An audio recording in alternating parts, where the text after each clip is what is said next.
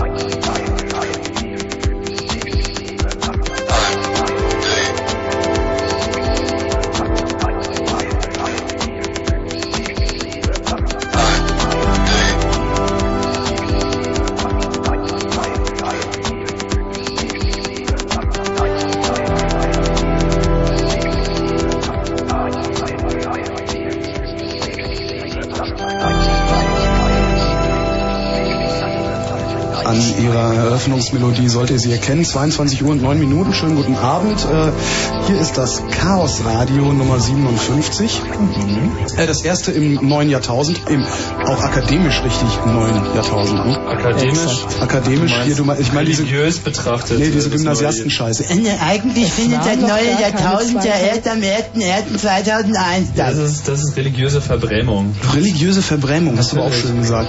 Ja, ich meine, das hat irgendwie mal der, äh, du weißt schon, diese Vatikan beeinflussten Menschen haben halt Ja. irgendwann mal festgestellt, dass sie ja irgendwie nicht in der Lage sind, ein Jahr Null zu definieren, was eigentlich totaler Quatsch ist.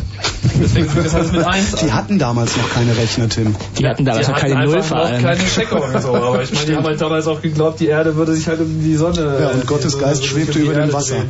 All diese Genau. Geschichten, das haben wir ja schon mal irgendwie klargestellt. Ja, im Und, Studio, ähm, äh, guten Abend Tim. Guten Abend. Guten Holger. Abend Mitch. Hallo. Guten Abend Sven. Hi. Ja, Tim, Mitch und Sven. Sven, Tim und Mitch. Mitch, Sven und Tim im Studio. Holger. Äh, für die Musik, ja und ich. Hast Ähm, für Sven die, schon kurz ich habe? Sven schon kurz erwähnt. Äh, ich kann auch kurz mal bombastisch hier sagen, was Sven so macht. Oder soll ich das lieber lassen? Ähm, für die Musik heute Abend ist äh, ausschließlich ähm, Tim verantwortlich. Naja, Naja, wie naja. du weißt schon. Spiel mal was. Worum geht's denn heute? Ich spiel mal was. Attention, Ah. attention. Ship's computer to bridge. Heute geht's There was a malfunction aboard ship during the asteroid. Hast du wieder getrunken, Tim? Heute geht es um Open Source Development, das heißt, wir diskutieren, was es eigentlich bedeutet, im öffentlichen Raum Software zu entwickeln, wie das funktioniert, wie man das äh, betreiben kann, welche Hilfsmittel es dazu gibt und wie man so drauf ist. Wie man so drauf ist, wenn man das macht, wie man so drauf kommt. Außerdem, äh, kleinen, kleinen Kongressrückblick vorher. Auch das ist möglich. Das ist, dann machen wir das. Was ist das für Musik jetzt? äh, tolle. Was? Tolle. Tolle. Tolle Musik.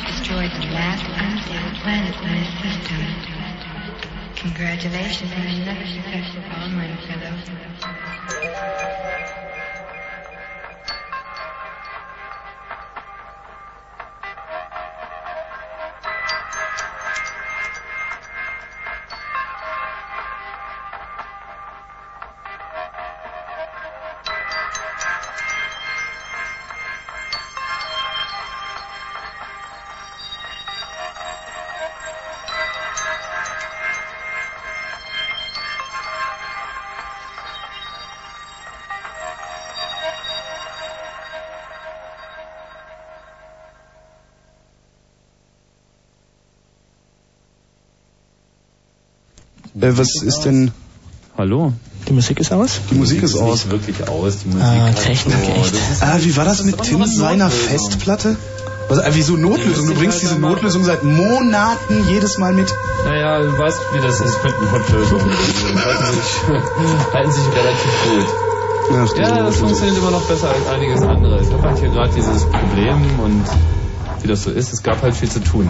Und da hatte ich irgendwie gerade keine Gelegenheit, groß an meiner Festplatte rumzuschrauben. Aber ich glaube, die muss mal ein bisschen geschirmt werden, ist das Problem. Geschirmt. Geschirmt, ja, die hat da so ein Einflussproblem. Das Mainboard strahlt ein bisschen zu sehr auf die Festplatte und die ist so ein Aha. bisschen, Stell das Ding mal weg von mir. ein bisschen feinfühlig und ähm. Das ist ja auch alles so hoch integriert heutzutage. Ja, ja, ja. Früher war das alles viel besser. Was hattest denn du zu tun, wenn du viel zu tun hattest, sodass du dir nicht mal eine ordentliche Festplatte holen konntest? Na, was man so macht. Oh. Nase bohren in der Öffentlichkeit, irgendwie distanzieren Äh, hast du dich distanziert? Ja, und Finde ich gut. mehrfach. Wo, wofür, wovon? für alles Mögliche. Ah, ja. irgendwie. Also, erstmal meine Geburt, das hat schon mehrere Wochen gedauert. Irgendwie da haben ja permanent alle Leute was dran zu meckern. Das heißt, das heißt, es ist jetzt auch kein Geheimnis mehr, dass ich dich mit dem Schaf damals erwischt. Nee, das ist jetzt alles auch, das ist öffentlich dokumentiert und ich werde auch bei Gelegenheit dem Stern nochmal ein Interview geben. Schiebfuck, komm. Ja, ansonsten war noch Kongress, glaube ich. Ja, war witzig. Stimmt. Vor allen Dingen der Monolith war schön. Du warst also da. Ja. Und ich habe irgendwie eine Stunde vor diesem Monolithen gestanden und gedacht, ich würde mich jetzt vielleicht auf eine neue Evolutionsstufe begeben können, aber hat irgendwie nicht geklappt. Hat nicht funktioniert? Nee, hat nicht funktioniert. Aha. Also ich habe nicht mal Knochen. anderen geklappt. ich, ich war nur einen Tag da. Vielleicht lag's daran. Ja, das kann, du warst nur einen Tag da. Ich war nur einen Tag da. Mhm. Hast du noch irgendwas anderes zur Kenntnis genommen? Äh, ja, also ich, ha, ja, was sehr schön war, bei den Hexen konnte man ja Mario Kart spielen. Und äh, direkt, also ich glaube, das war, war das noch vor Neujahr. Auf jeden Fall habe ich mir eine N64 mit Mario Kart gekauft. Echt? Ja, und jetzt äh, ist Hol- Holgi spielt jetzt den ganzen Tag Mario Kart. Das, das habe ich auch noch wahrgenommen. Na super. Ja, und dann habe ich wahrgenommen, dass Heise mal wieder gemeldet hat, dass, äh, wie war das? Wer durfte nicht teilnehmen? Ähm, Mitarbeiter von äh, Startup-Unternehmen. Startup-Unternehmen. Und das haben sie ja dann irgendwie missverstanden, aber auch erst zwei Tage später aufgeklärt, die Trottel. Das war irgendwie sehr geil. Ja, sie haben es nicht ganz verstanden. Nee, sie haben es überhaupt nicht verstanden. Ja, ich meine, Aber sie haben sich am Ende distanziert. bleibt noch die Entschuldigung. Ja, genau, die bleibt noch. Und Pixet habe ich mir gekauft. Ui. Ja, hab Mitch ich auch aber auch. gekauft. Ja, aber ich kann es nicht irgendwie. Ich habe es nicht mitgekriegt, irgendwie nicht geschafft, so einen Kurs mitzumachen. Ich hatte so ein Pixset mit lauter Teilen, die alle gleich aussehen. Du hast ja auch genau dieses, dieses silberne, ne? Ja, nee, das Gute, das für 100 Für, für einen 100er, nicht das für 60, wo man auch noch Schrumpfgummi drauf macht. ist alles so Seele, gleich. klar. Genau. Nee, das Aber war also, keine Zeit gehabt, einen Kurs zu machen. das hat bei mir ganz gut, also da war die, die so ein Mädel, die hieß Ute. Hatte ich vorher noch nie gesehen und die hat mir beigebracht, wie das geht. Und das ist eigentlich. Was denn überhaupt? Erklärt doch mal. Was ein, ach so, Entschuldigung, ja, wir haben uns kleine, kleine, ähm, kleine Präzisionswerkzeuge Präzisions- gekauft. Sportgeräte. Sportgeräte, genau, Sportgeräte, äh, mit denen man, äh, mit denen man das ein oder andere Schloss aufkriegt, aber eher das ein, das andere Also ihr wart ich noch nicht. mit den Lockpickern und habt euch Genau. erstmal mit amtlicher Technologie eingedeckt. Ja, und wenn ich mehr Geld dabei gehabt hätte, hätte ich auch versucht, so ein elektrisches Ding zu kriegen, weil die sind Hab ich gesehen. Das ist ein elektrisches, das ist ein Handbohrer. Oder Ja, ja, nee, so ähnlich. Also steckst du rein, dann macht's und dann ist das Ding auf. Und das fand ich irgendwie ganz. Also. Ja, aber es ist irgendwie das so- mit der Feinfühligkeit nicht Genau. hinkriegen. So.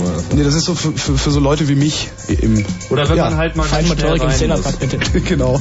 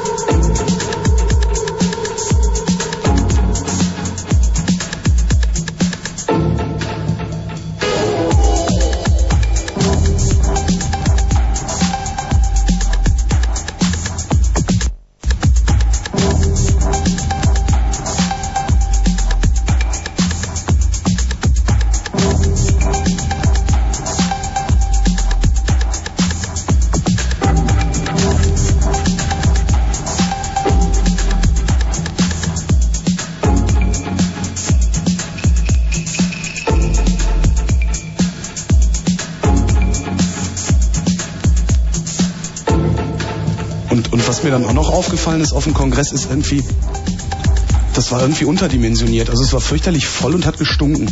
Was hat gestimmt? Na, diese ganzen, die, die, die ganzen Vortragssäle. Naja, das war irgendwie, ich habe dermaßen Kopfschmerzen Hacker, die gehabt. duschen sich alle nicht und Echt duschen Hacker sich nicht? Also ich habe Manche mir schon. das schlimmer vorgestellt. Das kann man doch mal in Hacker-How-To schreiben. Nie duschen. Das ist einfach eine Extrembelastung, die da stattfindet und die klimatischen Bedingungen da, die Klimaanlagen, die ziehen das halt einfach nicht ausreichend Nee, raus. absolut nicht. Also das, das, das war, fand ich ein bisschen schade, weil ich habe irgendwie... Ja, in der Aula kann man auf jeden Fall nochmal irgendwie vorne die Tür aufmachen. Da gibt es ja noch Methoden. Muss man sich halt drum kümmern. Also eigentlich kann man überall atmen, außer im Hackcenter, da kann man einfach nicht atmen. Das war ging heftig. Jahr auch Alter. Echt? War das letzte Jahr so schlimm? Na, kein Vergleich zu gestern, also zu letzten Jahr. Da war ich Zu nicht da, leider. Jahr. Ja, da war das extrem. Da sind wir irgendwie ja massiv überlaufen worden. Irgendwie in dieses Jahr haben wir das dann mit einer Voranmeldung ein bisschen in etwas äh, brauchbare Bahnen geregelt. Das hat auch ganz gut funktioniert, sodass irgendwie so 600, 700 Rechner wohl da waren. Und letztes Jahr waren es also gut 30 Prozent mehr. Und das hat sich dann schon sehr negativ ausgewirkt, sodass der untere Hackcenter-Bereich zu Recht den Namen Puma-Käfig trug. Den wir diesmal nicht ganz wahr gemacht. Was waren das eigentlich für eine Nummer? Äh, Taschenkontrolle am Ausgang. War das ernst oder war das einfach so, jetzt mal gucken, was sie alles mitmachen? Das war der Test. Und, was haben sie, haben sie mitgemacht? Ja, alle ganz brav. Naja. Das Argument mit den Lernkarten finde ich aber ganz witzig, ehrlich gesagt. Bitte? Das Argument mit Lernkarten, dass die so geklaut werden, fand ich ganz lustig. Ja, das ist halt also die allgemeine Verwirrung, die da irgendwie äh, streckenweise mal erzeugt werden muss. So, ansonsten war es halt eigentlich doch ganz gut. Fand ich, also der Kongress hat sich äh, ganz gut eingespielt jetzt hier in Berlin nach drei Jahren. Und ja, denke, wird auch sich irgendwie weiter hier gut einspielen und ein bisschen mehr, noch ein bisschen mehr Bandbreite entwickeln, so mit den Lockpicken zum Beispiel oder auch Aktivitäten der Seabase. So ist es halt schon deutlich jenseits äh, einer reinen Hackerveranstaltung. Auch das natürlich auf jeden Fall nach wie vor den, den Schwerpunkt. Hast du das Hacker Jeopardy mitbekommen? Nee. Aber du weißt, was Jeopardy ist. Ja, das, äh, ich glaube, ich sag, ich, ich sag dir eine Antwort, du hast mir die Frage. Ne? Ja, genau, dieses komische Quiz, wo alles irgendwie ein bisschen andersrum ist. Aus das Glasauge von Frank Elsner.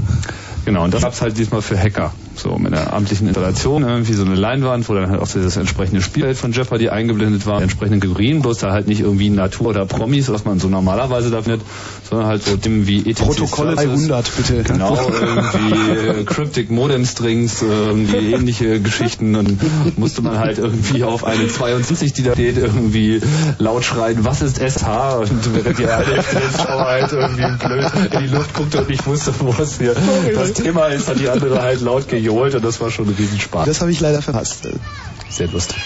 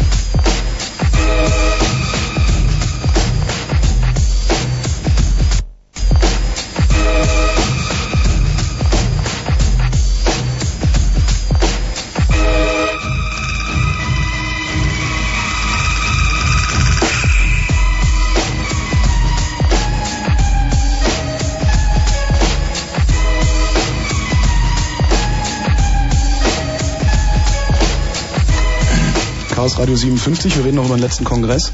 Was ich, was ich auch total klasse fand im Art and Beauty Center, da war ein Typ, der hat, naja, so ein Quasi-Saxophon gespielt. Also das sah aus wie ein halbes Saxophon, ohne Tröte unten dran und ohne richtiges Mundstück. Und da hing ein Kabel dran. Und da kamen so ähnliche Töne wie aus dem Saxophon raus, aber eben doch nicht wirklich. Das kann so ein MIDI-Controller gewesen sein. MIDI, ja, ja, MIDI-Eingabegerät. Hab ich ja noch nie in meinem Leben vorher gesehen. Das war super geil. Kannst auch Drums anschließen und alles und alles geht direkt in Cubase rein oder in irgendein schickes Musikprogramm. Also die haben da ganz fleißig experimentiert mit allerlei möglichen Geräten und auch versucht irgendwie die einzelnen Soundprojekte, die da waren, irgendwie über ein gemeinsames Mischpult zusammenzutragen. Mhm. Da ist auch irgendwie äh, interessante Musik bei rausgekommen, die wir demnächst noch auf den Server stellen. Das ist jetzt so gerade alles mal so zusammengetragen worden und zusammengeschnitten worden. So wie übrigens auch die ganze Kongressdokumentation sozusagen noch ihrer Veröffentlichungen hart. Das ist aber alles so, naja, ich will jetzt nicht real soon now sagen, aber äh, wir kommen da vorwärts. Wann, wann kommst du aus dem Urlaub zurück? Na, bis dahin sollte das eigentlich alles laufen. Nee, wir haben die ganze Veranstaltung diesmal äh, digital getaped, also die ganzen Videostreams sozusagen Mhm. gleich vor Ort digital produziert. Ähm, nebenbei noch ein analoges Backup mitlaufen lassen, klar, irgendwie, das hat dann auch noch die eine oder andere Sache gerettet, wo dann die Maschinen nicht ganz so zuverlässig liefen, so dass wir die Hoffnung haben, dass wir demnächst den kompletten Kongress als DivX ähm, online bringen können. So. Also ein Teil ist auch schon konvertiert, aber wie das nun mal so ist, man muss halt erstmal diese 6 Gigabyte Dateien, muss man irgendwie erstmal prozessiert bekommen und das stellt dann doch an die äh, Betriebssysteme heute schon so einige äh, Anforderungen, die sie nicht unbedingt immer so ohne weiteres erfüllen oder eben auch die Programme so.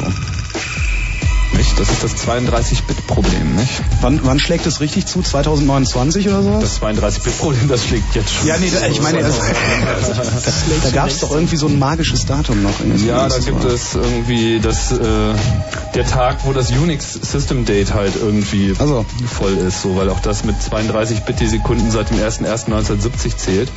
Und das ist dann irgendwie, wann war das? 2037? dann ist es plötzlich wieder 37. 1970, Da ist dann halt irgendwie Ende. Alles geht von Das wird vorne auch mal ganz spaßig so. Und das wird auch schon vorher sicherlich schon die ein oder andere Probleme bringen. Also ist dann Ende Ende oder ist dann so Ende wie äh, beim Millennium Bug, wo sich einfach nur ziemlich viele Leute dumm und dusselig finden? Also das 80 Jahre. ist, ich meine, es ist ein bisschen schwer einzuschätzen, was so in den nächsten 30 Jahren irgendwie im Bereich Unix alles so passiert. Ich denke, die, die Zeitspanne reicht theoretisch schon aus, äh, um sich vorher darüber Gedanken zu machen. Aber wie das so ist, Bis dahin arbeiten wir alle mit 64-Bit-Systemen und dann zählt es noch ja Millionen weiter. Echt? Kann man an die Xbox einen äh, Monitor anschließen? Ich, ich weiß es nicht. ja, aber 64-Bit ist jetzt schon echt bitter nötig irgendwie. Also das Ah. merkt man jetzt schon, wenn man irgendwie auf Dateien zugreift. Irgendwie so Dateigrößen über 4 Gigabyte konnte man sich ja bis vor kurzem auch nicht so richtig vorstellen. Aber jetzt, wo es irgendwie Digitalvideo gibt, sieht das natürlich ganz anders aus. Und da ist natürlich irgendwie so der Zugriff auf so eine Datei, stößt ja schon an solche Grenzen. Das so ist.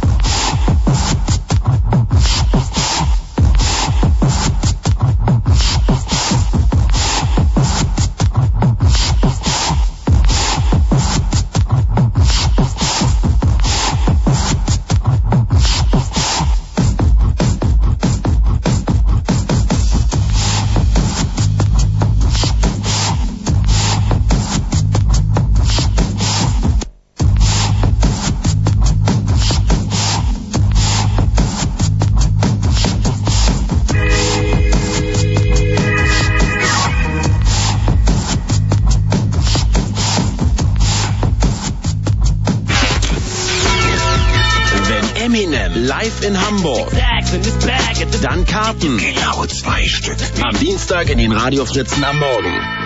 22.31 Uhr.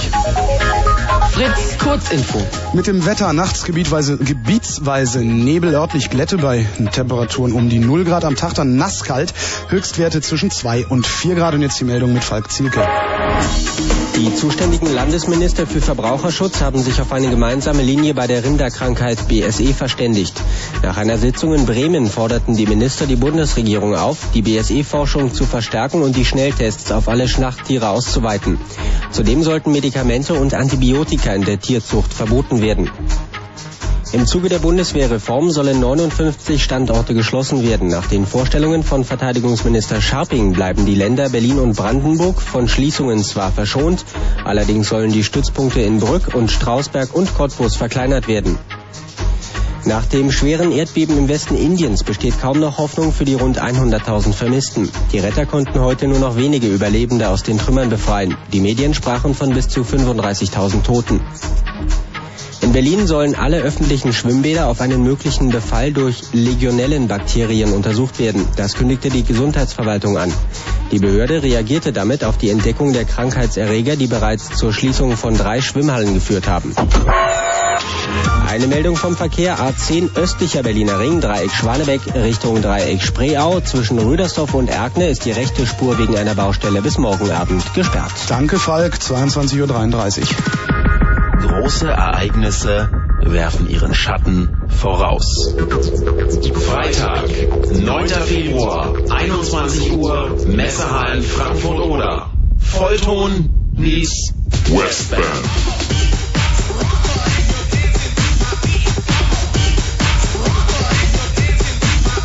Party auf zwei Floors mit den DJs Westbam, Hardy Hart, Lexi, Haito, Sheehan Ray, Mike LaFunk und Klangkontakt live. Vollton meets Westbam. Freitag, 9. Februar ab 21 Uhr in den Messerhallen Frankfurt oder präsentiert von, von Fritz. Das Leben ist zu kurz für langweilige Musik.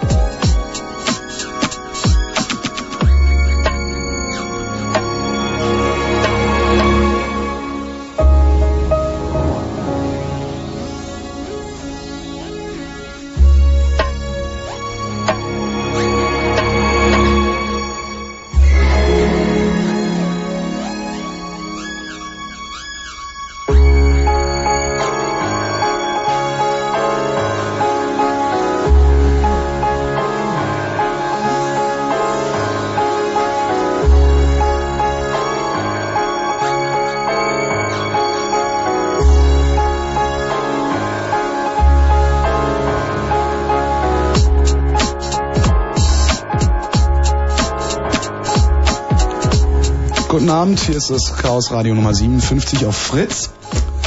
Und wir wollten jetzt endlich mal zum eigentlichen Thema der Sendung kommen, nämlich Open Source Development. Äh, ich überlasse einfach mal das Wort einem der drei Herren, die sich damit besser auskennen als ich, nämlich Mitch, Sven oder Tim. Tja, also. Ja, wer fühlt sich jetzt angesprochen, ne? einem der drei Herren überlasse das Wort. Mitch! Greife ich mal das Wort am besten. Ja. Also, es geht um Open Source Development.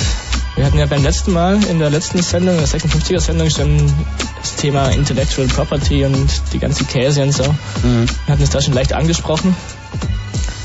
Tja, und bei Open Source geht es halt im Allgemeinen um freie Software. Das übliche frei im Sinne von Rede, nicht frei im Sinne von Bier. Und ja, das zusammen mit anderen im Netz zu entwickeln und ja, jede Menge Spaß zu haben. Genau. Also Open Source Development ist ja ein ja in gewisser Hinsicht schon ein Phänomen, mhm. so was irgendwie auch nicht wirklich neu ist, aber was natürlich mit der Aktualität des Internets, Internet überall ähm, und mehr Leuten, die sich daran beteiligen, natürlich jetzt irgendwie zunehmende Bedeutung bekommt. Nicht zuletzt deshalb, weil ja auch alle großen Companies auf die eine oder andere Art und Weise auch schon auf den Open Source Zug mit aufgesprungen sind, eigentlich mit der Ausnahme von Microsoft. Wobei ich gar nicht Wobei ausschließen ja möchte, zur, dass sie das nicht auch nochmal tun. Zur Ars Electronica diese herrliche Falschmeldung gab. Äh, Linux hätte den Preis nur gekriegt, weil Microsoft Druck auf die Juroren ausgeübt hätte, weil nämlich Microsoft mit Dell zusammen an einer eigenen Linux-Distribution arbeitet. Das war die geilste Ente, die ich je in meinem Leben gehört habe. Die war super. Das haben die, die Kollegen von Übermorgen kommen aus Österreich gemacht. Ich weiß, die auch Vote Auction gemacht haben. Mhm. Ja. Ja, das fand ich richtig klasse. Und dann, das haben sie abends haben sie diese Mail verschickt an 250 Leute, die keine Journalisten sind, in der Hoffnung, dass eben irgendeiner von den Journalisten informiert. Und am anderen Morgen auf der PK wussten alle Journalisten davon nur die Juroren nicht. Und haben dann natürlich dementiert und damit war das Ding gegessen. Haben Sie auch da, haben wir, da haben wir noch nie was von gehört. Okay, es ist wahr. das muss wahr sein. Das ist eine sehr schöne Nummer gewesen. Haben Sie sich auch distanziert? Entschuldigt? Ich glaube nicht. Hm. Wer jetzt, Microsoft oder Dell? Nein, die Juroren. Microsoft entschuldigt sich nie. Obwohl die hätten echt eine Menge Grund dazu. Wer ist die Juroren oder Microsoft? Microsoft. Du bist nicht mal in der Lage, einen eigenen Nameserver zu betreiben. Das ist echt rein, reine Dummheit, wirklich. Hast du das mitgekriegt? Ja, das war sehr lustig. Also da haben sie sich auch, ich meine, da konnte man wieder mal so richtig amtlich mit dem Finger auf sie zeigen, weil... Ja, obwohl ja ich ja irgendwo auch gelesen habe, dass deren, deren äh, äh, wesentlichsten Server alle Unix-Server sind. Das, das würde bedeuten, dass die, dass die ganzen Bescheuerten da noch nicht mal mit Unix umgehen können. Mit ihrem eigenen Zeug ist ja normal, das schmiert ja einfach so ab. Aber Ach, die können sicherlich. Microsoft hat, glaube ich, auch für, für alle Bereiche durchaus kompetentes äh, Human Resource, Menschenkapital irgendwie am Start. Aber sie haben halt einfach einen eklatanten Fehler gemacht, indem sie einfach ihre ganzen sekundären Nameserver, also die, die sozusagen ins Boot springen, wenn irgendwie die primären ausfallen, mhm. alle in das gleiche Netz gepackt und da diese ganzen DOS-Attacken, die halt da gefahren wurden, äh, gegen ihre Router gingen und nicht gegen ihre Webserver, wie das sonst so der Fall ist. Das ist ja auch irgendwie, es wird langsam langweilig, jetzt schnappt man sich genau. irgendwie, genau. jetzt machen wir die Router jetzt tot. nimmt man sich die Ciscos vor, irgendwie die ganze Welt benutzt ja irgendwie auch dasselbe mehr oder minder, die iOS-Sourcen sind auch irgendwie mehr oder minder im Netz verfügbar. iOS?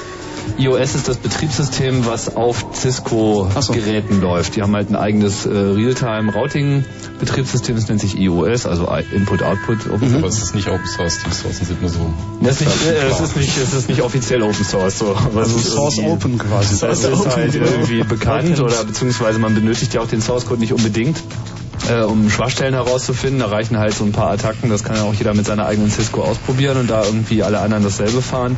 Geht das halt. Da wir im Prinzip genau das gleiche Problem der ähm, Monokultur äh, irgendwie so nicht. Also man kauft halt irgendwie Cisco heutzutage. Klar, es gibt auch noch andere Routerhersteller, die gute Produkte machen, aber es ist eben auf jeden Fall am verbreitetsten. Hat Siemens das nicht auch mal versucht? Äh, was? Router, Router zu bauen? Oder machen die das noch? Nie gehört. Echt nicht? noch ein paar Firmen, die das machen, aber... Keine Ahnung. Glaube nicht. Ist nicht so deren Business irgendwie.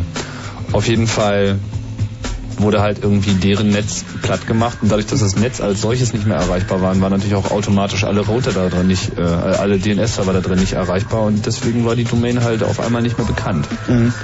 Jetzt haben sie sich irgendwie sagen, dass ich das schöne Gerücht gehört habe, dass sie alle ihre Name-Server in einem Gebäude haben und sie sind alle über einen Router angebunden. Wenn das wirklich stimmt, dann sind sie also echt so blöd, wie ich Das heißt, das heißt, wenn man es mit DOS-Attacken nicht platt kriegt, schaltet man einfach den Strom ab. Genau. Stecken wahrscheinlich alle in einer Steckdose so einen Dreier stecken. Genau. Problem haben sie ja auch gerade in der Gegend. Also, Ja, schade. wobei ich nicht genau ja. weiß, ob das auch Seattle betrifft irgendwie. Ich Wie glaube. Seattle ist nicht ganz im Silicon Valley, oder? Nee, es ist nicht wirklich Kalifornien. Nee, bisschen ab. Ja, keine Ahnung. Wie auch immer. Ähm, Open Source hätte Ach ja, da da in waren dem Fall jetzt auch nicht weitergeholfen, weil irgendwie auch Open Source bringt einem irgendwie noch lange nicht irgendwie Netzwerkmanagement bei. Aber das ist halt ein anderes Problem. Ja gut, Open Software Entwicklung, das ist halt das, was irgendwie Microsoft nicht macht, aber es machen halt andere Firmen. In diesem ganzen äh, Linux-Hype der letzten Jahre haben halt äh, viele große Firmen, vor allem muss man da halt IBM nennen, sind da kräftig auf diesen Zug mit aus, aufgesprungen. Das heißt, man kriegt eigentlich von jedem größeren PC-Hersteller heutzutage den Rechner auch in irgendeiner Form mit einer Linux-Default-Konfiguration. Das heißt, die bemühen sich sozusagen auch, dass eben für die Hardware, die sie so einsetzen, für ihre Mainboards, dass Linux eben darauf läuft. Das ist auch alles gut so. Dadurch ist einfach auch die Hardware besser dokumentiert. Und ähm, IBM ist auch dazu übergegangen, selber die Software, die sie entwickeln, insbesondere im Java-Bereich eben auch öffentlich verfügbar zu machen, weil sie eben verstanden haben, welche Vorteile das hat. Das ist einerseits, aus, also aus deren Sicht geht es natürlich vor allem darum, die haben halt einfach Angst, dass ihre Software keiner mehr benutzt, wenn alle Leute sich auf Open-Source-Software stürzen. Das ist auch durchaus berechtigt. So, also viele viele Firmen haben sich eigentlich in den letzten Jahren ihre eigenen Marktchancen vollständig vergeigt, weil sie einfach immer auf dem Source Code rumgesessen haben. Das war natürlich schön doof. Aber Open Source Development, so- also richtig ein verteiltes äh, entwickeln, das ist natürlich dann auch schon nochmal eine ganz andere Geschichte. Also einfach nur seinen, So- seinen Source Code verfügbar machen, das ist schon mal ganz gut, aber eben auch wirklich mit einer Community, die vorher so nicht festgelegt wurde, daran zu arbeiten, das ist eben dann ein anderer Schritt. Legt die sich denn im Laufe des Arbeitens fest oder äh, macht man das eher vorher? Das ist einfach, das passiert einfach. Die Leute, die sich für dasselbe interessieren, die sich für die gleiche Art von Programmen interessieren, stoßen auf die Programme oder fangen an, die Programme zu hacken. Dann kommen andere, die das geil finden und machen mit und schicken Patches. Also es kommt, glaube ich, selten vor, dass sich zehn Leute treffen und sagen, wir machen jetzt ein Open Source Projekt irgendwie. Wir gründen eine Sondern RL Open Source Community. genau, irgendwelche Freaks fangen an und andere finden das cool, weil es ins Netz gestellt wurde und gucken sich den Code gemeinsam an und viele Augen können mehr fixen als nur zwei Augen. Was ich ja schön finde, ist, es gibt, also ich meine, die meisten benutzen ja nun Windows.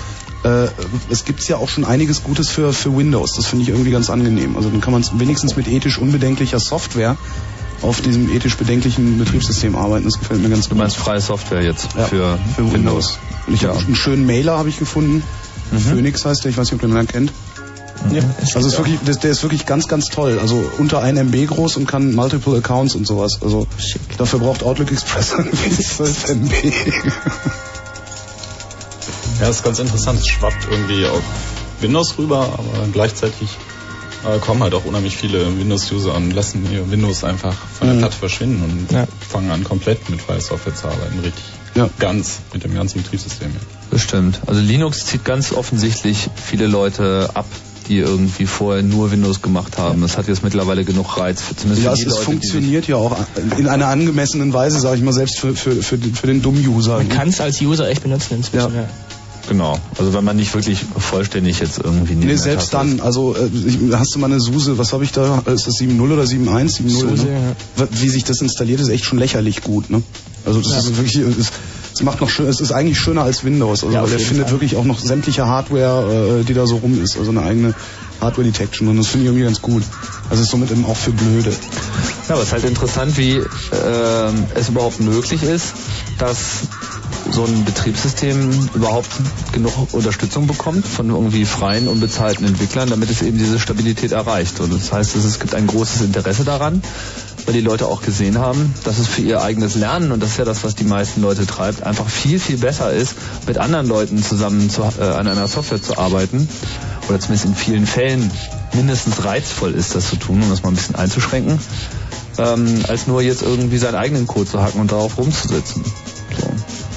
Bringt auch irgendwie interessante soziale Interaktionen so mit ins Boot. Also ich habe jetzt gerade irgendwie eine E-Mail bekommen von irgendjemand, der meinte, du hast doch mal dieses Programm geschrieben sowieso.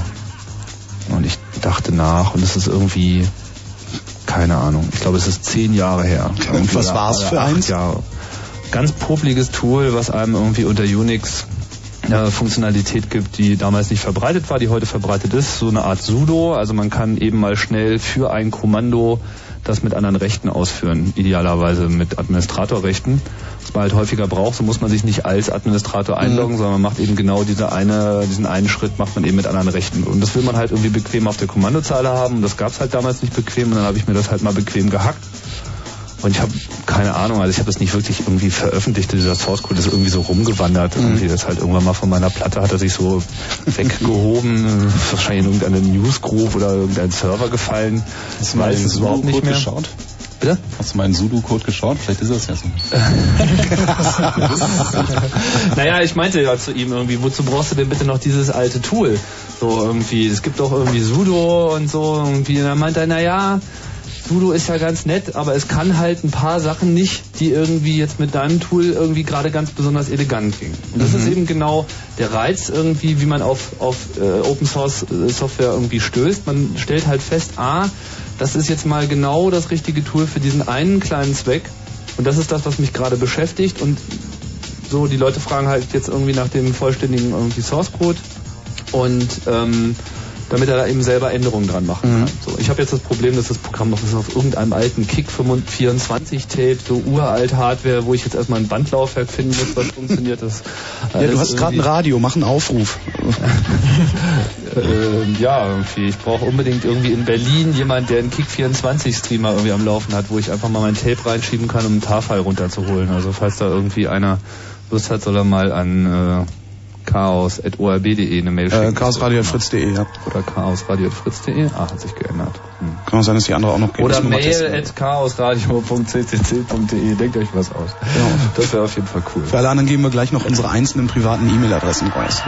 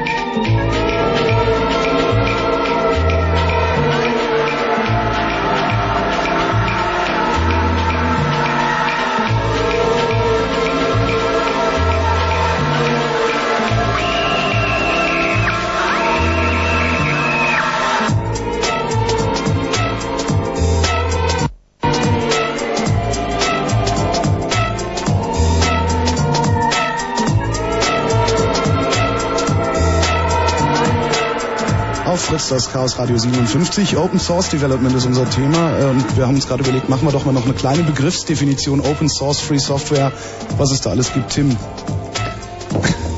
Tja, Tim, du hast, du hast damit angefangen. Ich, ich wollte das ja alles eh nicht. Also, Ja, du hast das alles nicht verstanden und wir erklären es dir jetzt. So es genau, ich hab's alles nicht verstanden.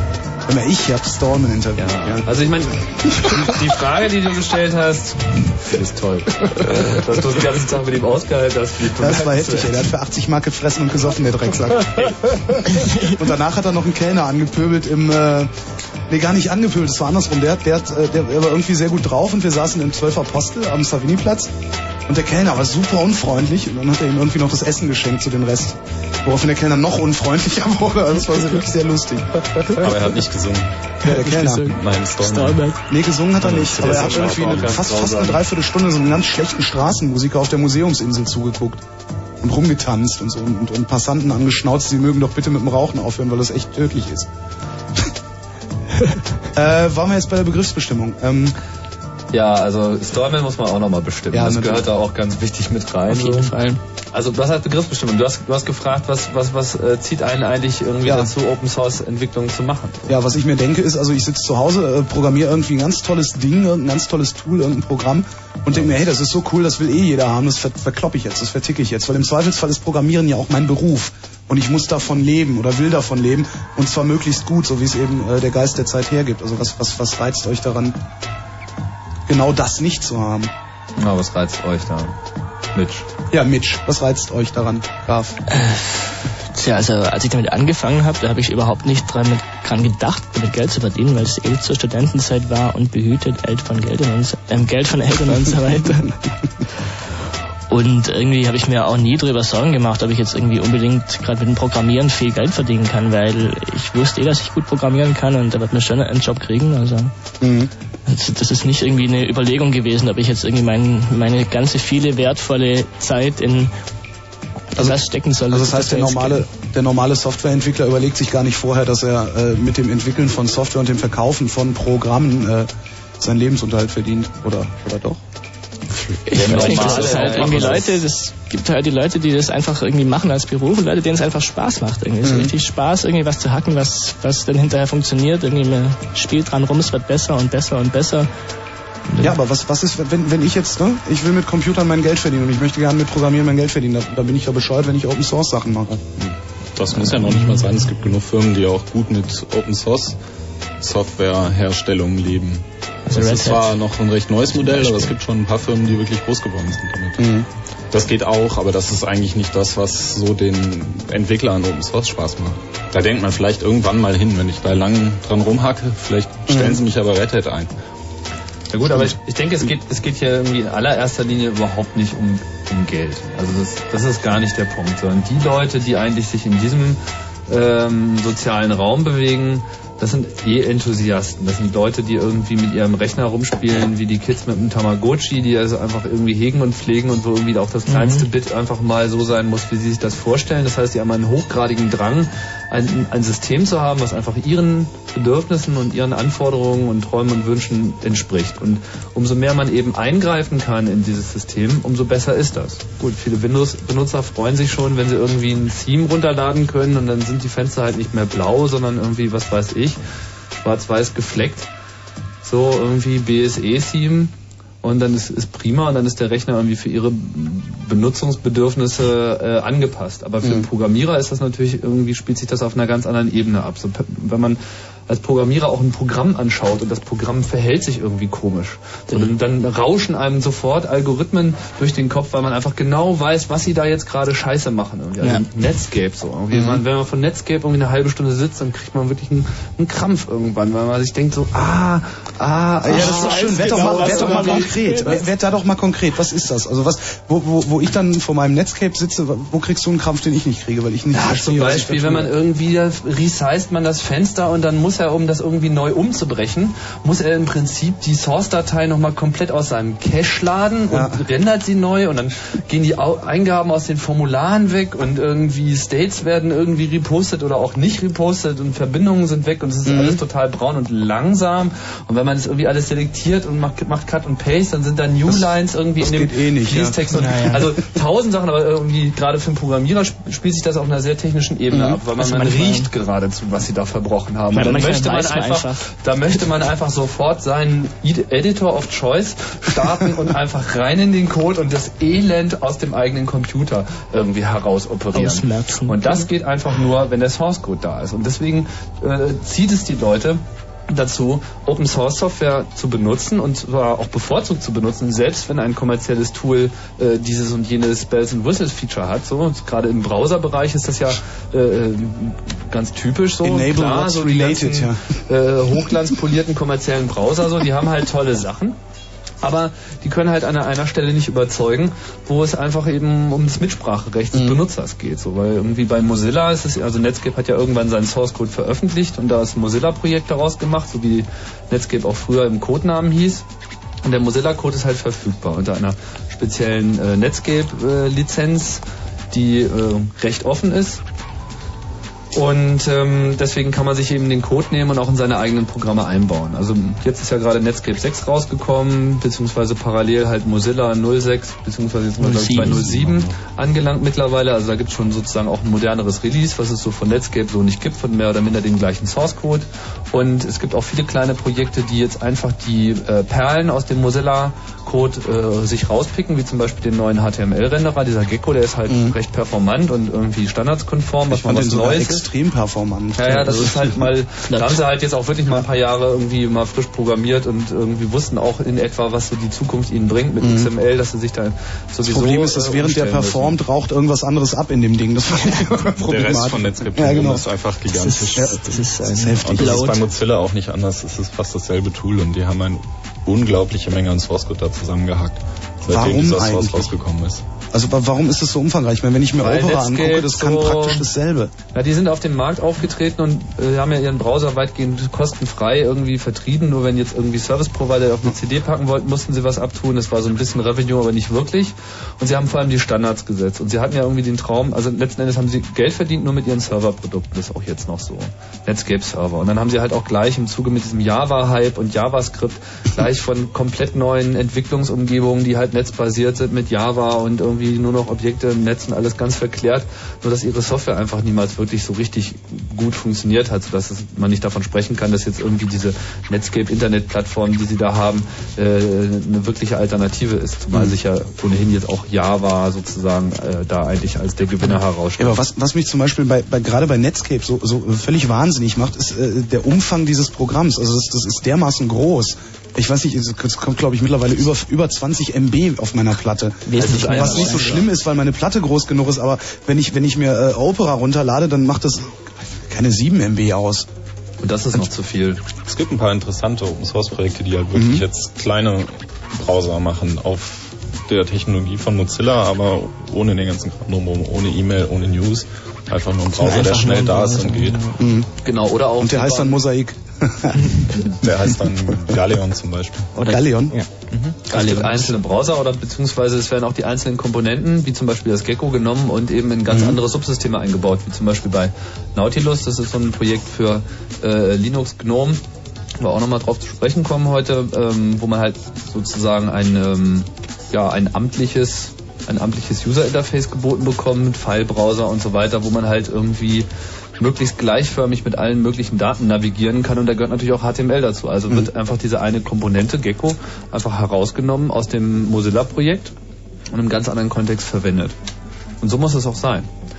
Und da zeigt sich eben, dass Open Source eben diese ganze Szene, die beflügeln sich alle gegenseitig. Mhm. So, das ist ein, ein, ein, ein permanentes Befruchten sozusagen, so ein bisschen wie die Bienen fliegen sie da über die Wiese und jeder legt halt irgendwie so seine, seinen Nektar ab. Und ähm, es gibt da diese schöne Bild von dem Cooking Pot Market. Das ist so dieser Kochtopfmarkt. So jeder hat, der eine hat Gemüse, der andere hat Kartoffeln, der andere Ah. hat Wasser. Und so kann halt jeder irgendwie so ein bisschen Wasser schlürfen oder so ein bisschen an seiner Kartoffel nagen. Aber sie können es halt auch alles in einen Topf schmeißen und dann hat halt Dann jeder kriegen Suppe. alle Borscht. Ja. Genau, kriegen sie alle Borscht. so, und genauso, genauso funktioniert das. Und dadurch äh, entsteht eine unglaubliche Dynamik, die unter anderem zu Linux, aber eben auch zu ganz vielen anderen großen Sachen und mittlerweile eben auch vollwertigen Anwendungen geführt hat.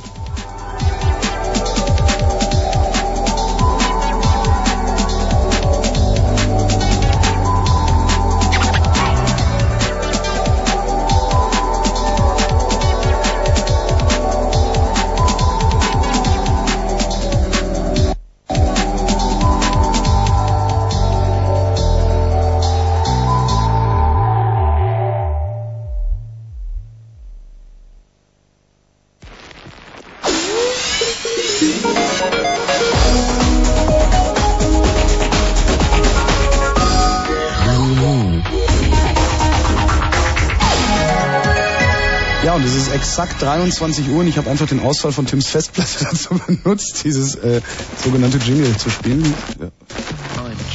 Sie ist immer noch kaputt.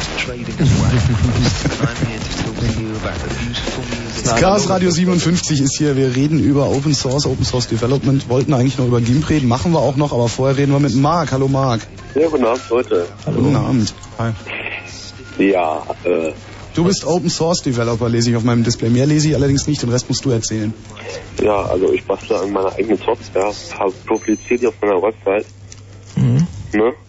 Und äh, krieg dann ab und zu mal wirklich ein paar Comments zu dem Core, äh, Code, wo verändert werden muss, was optimiert werden muss und das ist wirklich praktisch. Was für Software? Einzelpersonen, ne? Was für Software?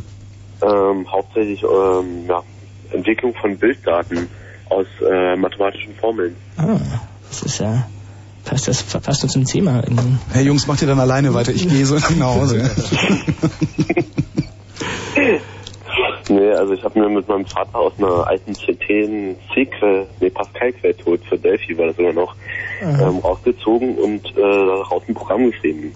Er hat mir mathematischen Kram eingebläut und ich habe halt die, das Programm zusammengeschnitten und so weiter und dann irgendwann auf eine Website gestellt. Und da kamen dann so schnell Comments, was an den Dingen, an welchen Stellen das abgestürzt ist, wann der äh, Stack überlaufen ist und so weiter.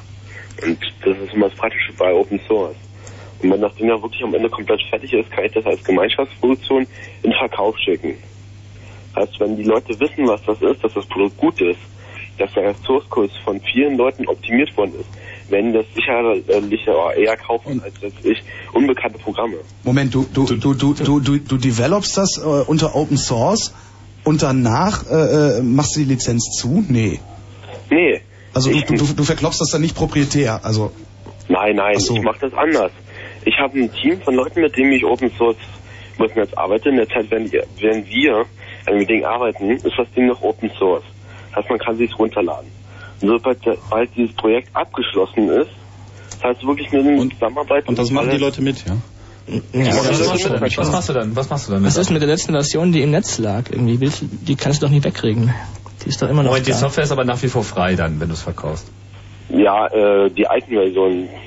Und die aktuelle absolut nicht? optimierte Version, weil ich haue ich dann im Netz als Freeware. Als Freeware wohlgemerkt. Das heißt, die können Geld zahlen. Mhm. Ich verlange es nicht unbedingt. Aber wir. Also es ist. Aber das Was? ist doch nicht äh, äh, Nee, wirklich Open Source, oder? Aber ich verstehe nicht ganz den Zeitpunkt, wo, an dem du sagst, so jetzt ist es nicht mehr Open Source, dann sind doch aber immer noch die Quellen im Netz unterwegs und dann, Die Urquellen. Ja, und die Leute, die den Code kennen und damit dran gearbeitet haben, werden sicher weiter daran arbeiten. Ja klar. und ich bezweifle, dass deine Version, die du dann alleine zu Hause weiter vor dich hinhackst, in irgendeiner Weise besser sein wird als das, was die komplette Open Source Community mit dem Code im Netz danach macht. Nee, das weiß ich ja. Deswegen arbeite ich ja mit der gesamten Community eigentlich. Ist ja schon fast eine Community ja geworden. Äh, an einem Programm oder an mehreren Programmen. Und die werden dann auch nicht als wirklich kostenpflichtig im Netz gestellt, sondern als Freeware. Also auch, aber auch, auch die Version, die du jetzt sozusagen zum Verkauf anbietest, ist auch kostenlos herunterladbar. Na klar. Ach so. Ja, das Ach hatte so, ich dich auch das ist verstanden. Ja, das ist halt ganz cool, weil die Leute halt wissen irgendwie, dass es halt irgendwie Software, die hat sich, da behauptet mehr als nur einer, dass das irgendwie gut ist und er hat auch selber schon mal reingeschaut, dann ist es natürlich ein ganz anderes Zeugnis für Software. Was, was, was macht denn die Software genau? Na, ähm, ich gebe erstmal eine Bildgröße ein. Nur, weiß ich, 1000 statt mal 768. La, äh, lege ähm, irgendeine Formel an, nachdem man den Graphen berechnet. Dann berechnen wir mir zum Beispiel ein Fraktal. Mhm. Da ist ein rekursives Fraktal und ein normales Fraktal. wie ist denn die URL von der Webseite? Hm? Wie ist denn die URL von der Seite? Um, äh, www.ploxis.de, da sind Bitte die, was? Äh, www.ploxis, P-O, äh, P-L-O-X-I-S.de. Und da sind äh, die Produkte dieses Programms drauf. Mhm. Den Source Code URL gebe ich nur in der Community weiter. Das ist Ah, Delphi Source Code. Also was ist denn die Community, wenn das nur wenige sind irgendwie? Über, äh, das müsste über giga.de, über äh, Net Community dies und das immer reinposten. Also wer ist denn die, die Community? Also für mich ist die Community immer die Leute im Internet, die halt auf die Homepage gehen, sich den Source runterladen und wenn er dabei sein will, ist er in der Community. Aber ähm, du sagst, du gibst den Source nur an die Community und also Ja, wer ist denn die Community? mh, nehme ich an, ich schicke das Teil rüber.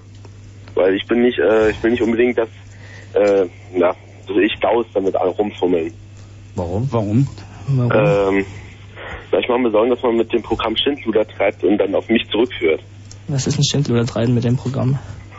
Also ich, Ähm, ja, weiß ich, irgendwelche, also ich kenne Leute, die das betreiben. Also Äh, solche rechtlichen Probleme lassen sich ziemlich leicht aus der Welt schaffen, indem man sich da die richtige Lizenz raussucht. Dann können die Leute so viel Schindluder mit deinem Programm schreiben, wie sie wollen, und da wird hier und wenn niemand nicht dich dafür irgendwie, einbuchten. Oder wenn du irgendeinen Fehler machst und dir keiner böse Absicht nachweisen kann, dann kann dir auch gar nichts passieren. Da können die mit deinem Programm Atombomben abschmeißen. Und du kannst nicht dafür haftbar gemacht werden. Ja, Das ist eigentlich kein Problem. Das Ja. ist eine Habe ich das richtig verstanden, dass es sich dabei um ein Delphi-Programm handelt? um ein mit Delphi entwickeltes Programm. Mhm. Ja. Also. Oder mit, sagen wir mal, mit dem Ur Windows Pascal. Dem 7.0er. Mhm. War die erste Version zumindest. Mhm. Und dann immer weiter halt mit den neueren Delphi-Versionen nachbearbeitet. Mhm. www.ploxis.de. Marc, wir danken an dieser Stelle für deinen Anruf. Alles klar, gerne. Mach's gut. Tschüss. Ja, alle anderen, die hier anrufen wollen, können das tun. Wir haben nämlich hier eine Telefonnummer und das ist eine Sendung, in der man anrufen kann. 0331 für Potsdam 70 97 110. Das Chaos Radio 57 und Open Source und deren Developments sind unser Thema. Anru anrufen solltet ihr halt, ähm, wenn ihr irgendwie selber äh, Open Source entwickelt. Das würde uns sehr interessieren, was so eure Erfahrungen sind, gerade irgendwie, wie ihr das verbreitet und was so eure Einstellung zu Lizenzen vor allem in dem Zusammenhang ist. Was eure Tools sind, was Genau. benutzt ihr für Werkzeuge, um das zu machen? Ich würde ja auch Eine gerne mal einen Gegner hören. Gibt's Open Source Gegner?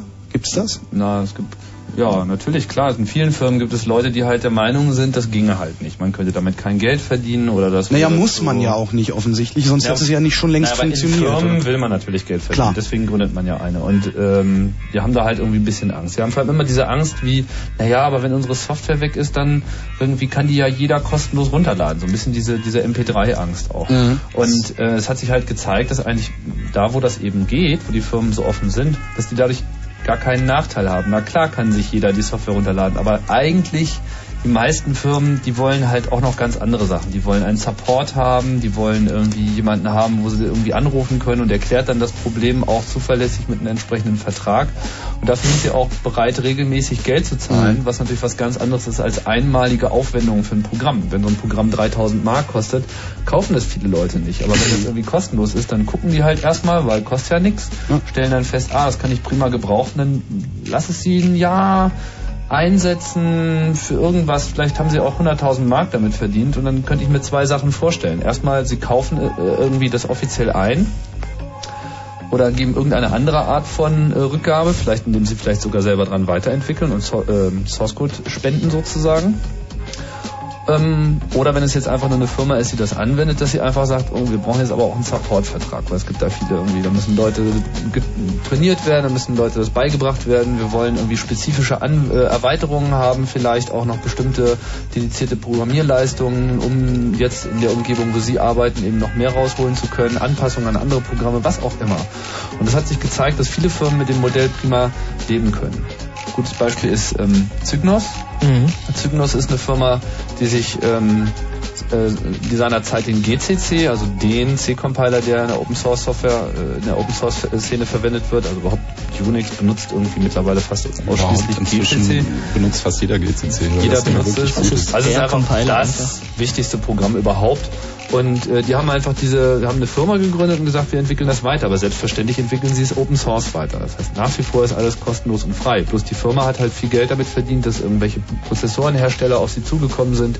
Hier, wir möchten, dass GCC auch auf unserem Satellitensteuerungsprozessor läuft. Passt Mhm. doch mal an. Und dann schieben die da 200.000 Dollar rüber und dann wird das irgendwie auch zuverlässig gemacht. Und auch das steht natürlich wieder allen zur Verfügung. Also das kann funktionieren. Das funktioniert nicht unbedingt in jedem Markt. Aber sogar in den vertikalen Märkten fangen die Leute an, ein bisschen umzudenken. Also vertikaler Markt ist halt, wenn man nur eine bestimmte Nische Mhm. abdeckt. So Breitensoftware ist natürlich ein ganz anderes Thema.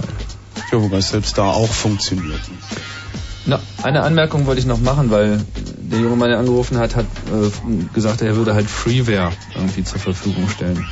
Da muss man halt auch, ähm, ruhig mal nachfragen, weil Freeware, das ist so ein bisschen, viele Leute verstehen halt Free wie in Bier, also Free Bier im Sinne von Gratis-Software. Das ist halt das eine. Aber die Frage ist ja auch wirklich, wie ist das mit den Rechten geregelt? Also welche Lizenz ist sozusagen an diesen Source Code angehängt und welche Aussage wird darüber gemacht, wie ich das verwenden kann. Wofür kriege ich den Source Code überhaupt? Kriege ich den überhaupt? Was darf ich damit tun? Genau, was darf ich damit tun? Ne? Selbst wenn der Source Code da ist, aber da ist eine Lizenz dabei, von dem der es geschrieben hat, die dir quasi nicht erlaubt, irgendeine Änderung dran zu machen mhm. und da Rechte drauf zu erreichen dadurch. Sondern es bleibt dann immer alles bei diesem Entwickler und das ja. ist kein Open Source. Open Source bei, bei erlaubt dir halt zu sagen, ich nehme das jetzt und mache damit was ganz anderes, was, was die Entwickler sich vielleicht auch gar nicht dabei gedacht haben. Und entwickle das jetzt in meine eigene Richtung, wo ich hin will. Erstaunlicherweise passiert das nur sehr selten. Mhm. Du bist dann aber auch wieder verpflichtet, das äh, weiterzugeben. Mhm. Ja, das ist ja, das gibt da, naja, nein, weil nein. Es, es gibt doch natürlich also, Nein, nein, nicht bei Open Source. Das ist ja der Punkt. Äh, also es gibt diesen diesen Begriff Open Source. Der ist jetzt sehr, ver sehr verbreitet mittlerweile. Wir benutzen den auch. Ursprünglich redete man eigentlich ausschließlich von Free Software. Mhm. Gibt es halt irgendwie den jungen Mann, über den wir schon gesprochen haben, Richard Stallman, der auch diesen GCC und Emacs und andere Großartigkeiten verbrochen hat vor langer langer Zeit, weil er einfach wollte, dass alles frei ist, weil er gesehen hat, dass seine ganzen Hacker-Kollegen, die vorher irgendwie jeden Source Code untereinander ausgetauscht haben, jetzt in Firmen gegangen sind und da geht dann irgendwie gar nichts mehr raus. Und er sah einfach das Drama kommen.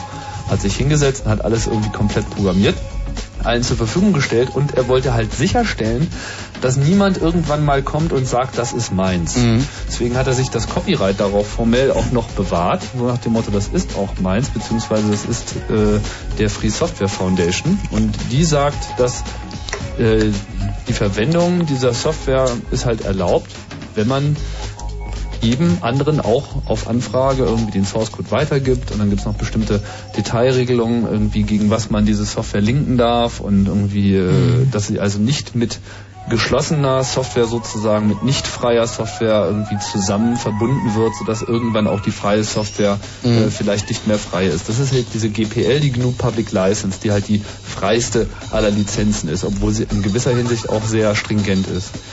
Dann gab es äh, diese Bewegung äh, wie heißt noch gleich der Open Source Vogel? Welcher? Welcher? Na, der den Begriff Open Source gebracht hat. Na? Raymond? Oder wer? Genau, Eric Raymond der irgendwie ein recht populärer Vertreter ist in der Szene, der halt gesagt hat, Open Source ist auch ein ganz tolles Modell äh, für äh, Firmen und man sollte doch, doch mal drüber nachdenken, das ist nicht nur irgendwie Hacker-Nischenkultur, sondern das ist eigentlich the big thing. Und sein Argument war halt irgendwie, dass dieses ganze offene Entwicklungsmodell natürlich von Vorteil ist, alles das, was wir teilweise auch schon erwähnt haben, noch erwähnen werden. Und dann gab es irgendwie einen dicken Streit mit eben Richard Stallman, der da halt sehr religiös und sehr mhm. irgendwie stringent ist ähm, der meinte irgendwie, oh, Open Source ist halt nicht, nicht freie Software. Denn nach diesem Open Source Modell ist es eben auch in der Firma erlaubt, irgendwie ähm, Änderungen an so einem Source Code nicht zu veröffentlichen. So, das ist zum Beispiel die BSD-Lizenz. BSD Unix kommt halt nicht unter GPL raus, sondern da gibt es halt die BSD-Lizenz.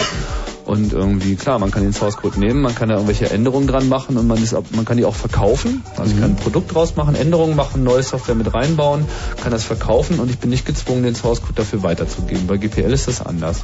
Es hat sich halt gezeigt, es gibt da so ein Religious War, es hat sich gezeigt, dass beide Modelle äh, funktionieren.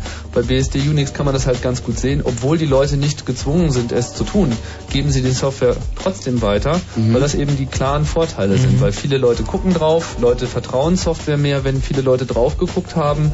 Man kriegt äh, Feedback, man kriegt die Leute, die buggen einem das Programm, wie der Anrufer gerade auch schon berichtet hat, die sagen mir ganz genau, in welcher Zeile da irgendwie ein Chordam kommt. Das ist natürlich alles dann auch Zeit, die ich selber nicht mehr aufwenden muss. Ich mhm. muss nur noch die Änderungen einpflegen bis man dann eben vielleicht sogar so weit geht und sagt, okay, ich entwickle die Software jetzt, ich veröffentliche sie nicht nur, sondern ich entwickle die Software auch mit einer offenen Gemeinde von Leuten. Ich stelle äh, den Source Code nicht nur zur Verfügung in einer bestimmten Version, sondern er wird im Netz entwickelt. Viele Leute haben den Zugriff, schreiben den Zugriff auf diesen Source Code und können direkt, ohne irgendjemanden fragen zu müssen, einfach Änderungen einspielen. Falls ihr mit uns reden wollt, könnt ihr das übrigens am Telefon tun. Das ist die Nummer. 0331 für Potsdam 70 97 110.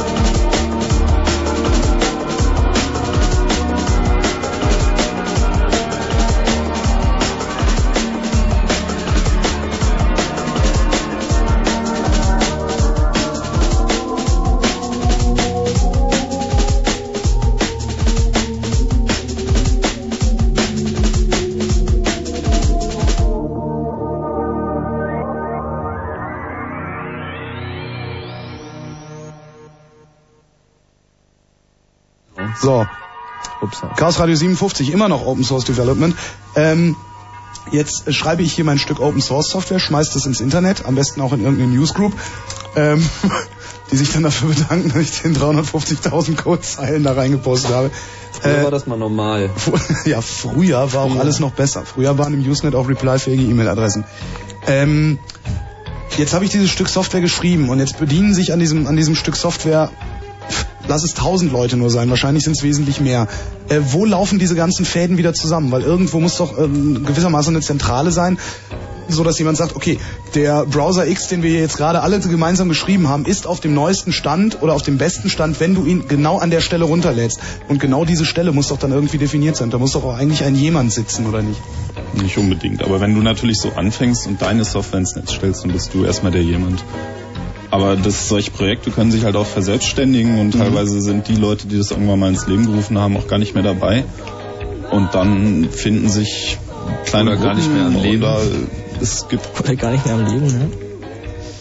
Also es gibt zum Beispiel bei uns im GIMP-Projekt eigentlich äh, zwar einen Maintainer, aber der hat eigentlich keine große Aufgabe, außer zu sagen, ähm, ich mache jetzt mal ein Release, ich nenne das heute mal so, nachdem ich ein paar Leute gefragt habe, der muss nur die Arbeit machen.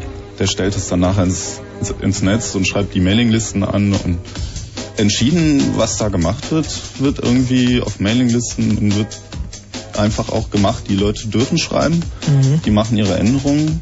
Und ob es was taugt oder nicht, werden sie schon merken, nämlich wenn es einer benutzt oder nicht. Ja, gibt sehen ja dann die anderen.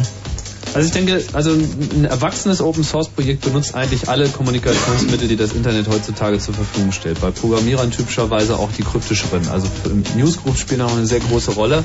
Aber in, letzter, in den letzten Jahren, wo Newsgroups überhaupt so angeschwollen sind durch äh, so viele Menschenmassen und so viele Leute, die noch nicht so richtig damit umgehen können, ähm, hat sich das mehr auf Mailinglisten verlagert. Das heißt, angenommen, wir starten jetzt ein Open Source Projekt, wir wollen jetzt hier irgendwie ein Fritz Internet Gateway bauen und dann wollen wir irgendwie äh, das kommunizieren. Dann setzen wir erstmal eine Webseite auf und sagen, ja hallo, irgendwie hier, das ist die Homepage von dem Projekt sowieso und der Source Code steht hier auf dem FTP-Server zum Beispiel. Oder halt im CVS-Server, da kommen wir gleich nochmal drauf zurück.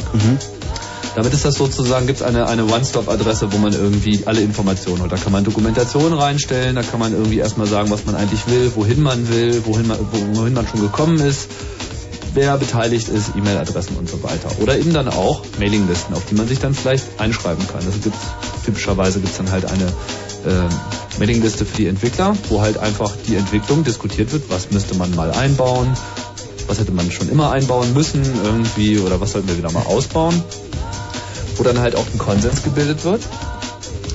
Ähm, teilweise benutzt man natürlich nicht nur das relativ lang, die langsamen Diskussionen wie Mail, sondern auch IRC. Das ist aber wie bei euch auch ziemlich aktiv. Das müsst ihr Mhm. auch nochmal erzählen.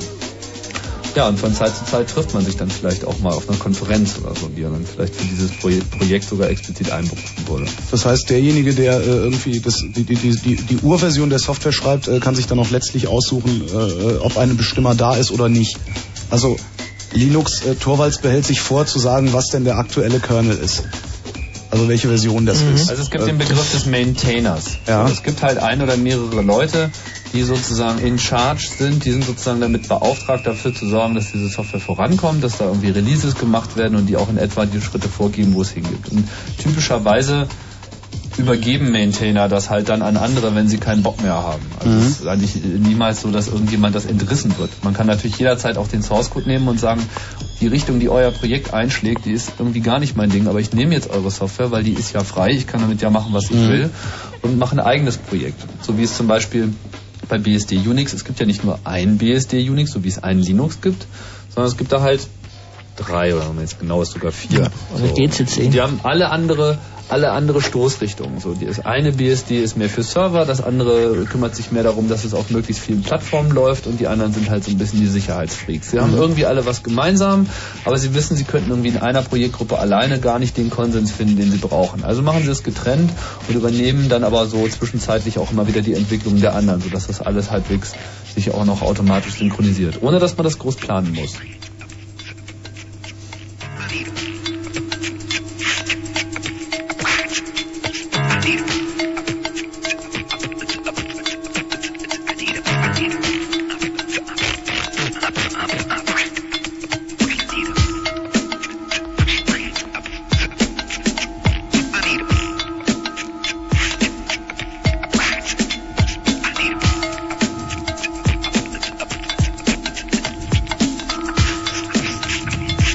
Chaos Radio 57 mit dem Thema Open Source Development. Ihr könnt uns auch anrufen, denn wir haben Telefon hier und wir gehen auch ran. Hier ist unsere Nummer. 0331 für Potsdam 70 97 110. Ja, und da angerufen hat Uwe. Hallo Uwe. Uwe? Uwe. Hallo? Hallo. Hi, hi. Du hast angerufen.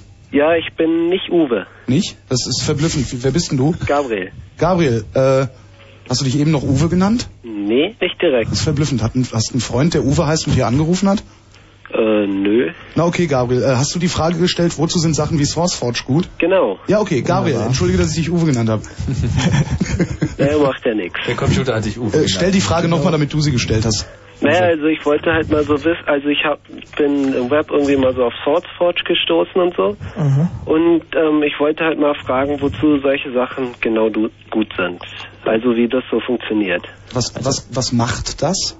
SourceForge bietet dir jetzt außer so Services wie das dein Projekt, dein Programmierprojekt eine Homepage und halt einen FTP-Download hat, einen ganz wichtigen Service und zwar CVS, was man halt nicht kurz mal von Strato kriegen kann, ich will eine Website und 100 MB Files zum Downloaden, sondern CVS ist im Wesentlichen eine Mischung aus einem, aus einem Fileserver wie FTP und einer richtigen temporalen Datenbank, wo quasi jede Version von jeder Änderung jeder Datei gespeichert wird aber halt immer noch fallbasiert. Das, das Problem ist folgendes, ich, ich habe ein Programm, das besteht aus 100 Dateien.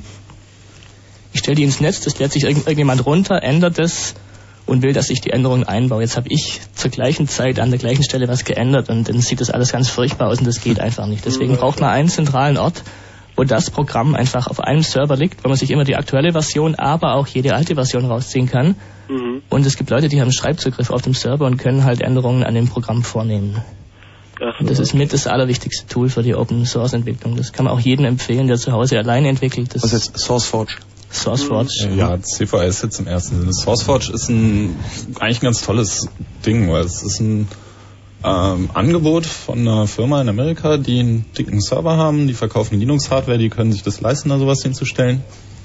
Und die bieten halt hier eine Projekt-Homepage anmelden. Du kriegst dein Projekt.sourceforge.net Webadresse, du kriegst FTP-Download, du kriegst einen CVS-Server, du kriegst Mailinglisten, ein Forum, wo man online diskutieren kann, alles, was man halt so braucht. Bug-Tracking, das, das volle Programm. Mhm. Ach so. Okay. Und Uwe, CVS äh, ist halt, Gabriel. CVS ist eben wirklich. Deine ein- Frage ist erstmal beantwortet, oder, Gabriel? Ja. Okay. Okay, danke für deinen Anruf. Okay, danke. Tschüss. Tschüss. Falls noch jemand anrufen will, hier. 0331 für Potsdam 70 97 110. Also, ja, also das ist ein ganz, wichtiger Punkt. Und die Frage ist ja, was brauche ich, wie fange ich an? So, ich meine, irgendwie, man hat halt seine eigene Programmierumgebung in der Regel, das kann unter welchem Betriebssystem auch immer sein. Dann, also wenn man sich nicht nur entschieden hat, seinen Source Code einmal in einer Version zur Verfügung zu stellen, dann können die anderen Leute mal gucken, sondern man möchte auch, dass die aktiv dran mitarbeiten. Dann braucht man eben einen zentralen ähm, Server, der den Source Code vorhält und der eben das inkrementelle Ändern, also das Ändern an einzelnen kleinen Stellen erlaubt. Und da hat sich halt ein System unter dem Namen CVS äh, durchgesetzt im Open Source Bereich. Das steht für Concurrent Versioning System. Und das erlaubt einem eben in einem Baum von Dateien, der eben der komplette Source Tree ist von dem Projekt, kann man sich alle erstmal auf die Platte kopieren. Dann guckt man sich raus, was man eben ändern will. Dann geht man einfach mit dem Editor rein, macht seine Änderung, speichert die ab testet es vielleicht. Und wenn man der Meinung ist, okay, das war jetzt irgendwie eine Änderung, die ist signifikant, das sollte in das Projekt mit einfließen, dann kann ich einen ähm, sogenannten Commit durchführen. Das heißt, ich bestätige die Änderung. Das heißt, Software auf meinem Rechner nimmt Kontakt auf mit dem Server und sagt, hallo, hier ist eine Änderung für die Datei sowieso. Spiel die doch bitte mal rein. Es ist nicht so, dass er einfach die Dateien ersetzt und die neue Version nimmt, sondern er macht einen Vergleich zwischen der Ursprungsversion der Datei, als er das heruntergeladen hat, und, den, und den, der geänderten Version und sieht genau, wo ist eine Zeile dazugekommen, wo sind welche gelöscht worden, was hat sich irgendwie hier und da geändert und speichert jetzt die Änderung und nicht die volle Datei. Zählt eine interne Versionsnummer hoch, sodass andere Leute eben nicht nur diese Änderung, sondern auch noch genau sehen, wo ist diese Änderung erfolgt, wer hat sie gemacht, wann hat er sie gemacht. Man kann äh, fügt in der Regel beim Einchecken, also beim äh, Einspielen der, der Änderung auch noch einen Kommentar mit hinzu, in dem man dann halt möglichst ausführlich äh, dazu Stellung nehmen sollte, warum man das jetzt gemacht Mhm. hat, weil das wird ja nicht unbedingt aus jeder Änderung sofort selber ersichtlich.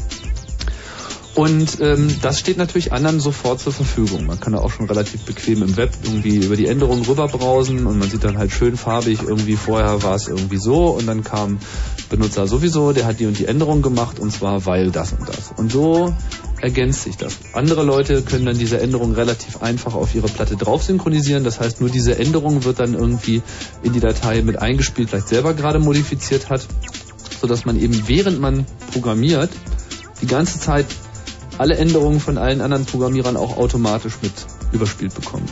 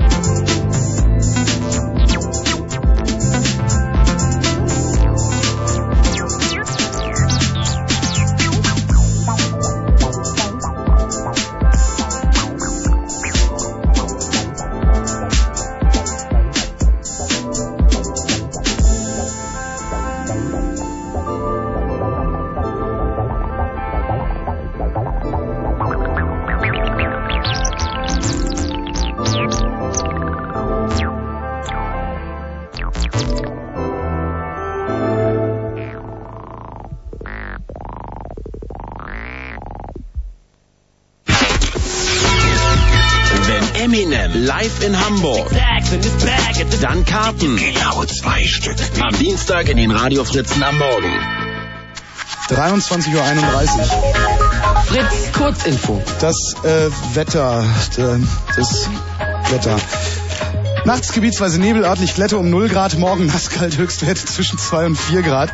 Ähm, war es das, was du mir mit dem Gefuchtel mitteilen wolltest? Die Meldung mit Falk Zielke.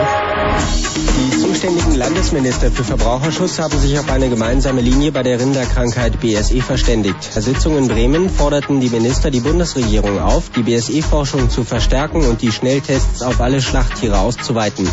Zudem sollten Medikamente und Antibiotika in der Tierzucht verboten werden. Im Zuge der Bundeswehrreform sollen 59 Standorte geschlossen werden. Nach den Vorstellungen von Verteidigungsminister Scharping bleiben die Länder Berlin und Brandenburg von Schließungen zwar verschont, allerdings sollen die Stützpunkte in Brück, Strausberg und Cottbus verkleinert werden. Nach dem schweren Erdbeben im Westen Indiens besteht kaum noch Hoffnung für die rund 100.000 Vermissten. Die Retter konnten heute nur noch wenige Überlebende aus den Trümmern befreien. Die Medien sprachen von bis zu 35.000 Toten. In Berlin sollen alle öffentlichen Schwimmbäder auf, eine mögliche, auf einen möglichen Fall durch Legionellenbakterien untersucht werden. Das kündigte die Gesundheitsverwaltung an. Die Behörden reagierten damit auf die Entdeckung der Krankheitserreger, die bereits zur Schließung von drei Schwimmhallen geführt haben. Aktuelle Verkehrshinweise liegen uns zurzeit nicht vor. Fritz wünscht gute Fahrt. Und zwar um 23.33 Uhr. Danke, Falk. Achtung! Fritz ist wieder da. Aber nicht einfach so, sondern besser, dicker und bunter als, als Onkel Fritz gibt's ab dem 1. Februar mit jedem Onkel Sallys Heft. Einfach vorne draufgeklebt. 48 Seiten stark und echt was drin. Marilyn Manson, Party-Tipps, Musikinfos und Anjas Partygeflüster, schwarz auf weiß. Onkel Fritz, ab 1. Februar überall, wo es das Angstmagazin gibt. Geschrieben und aufgeklebt von Fritz. Das Leben ist zu kurz für langweilige Musik.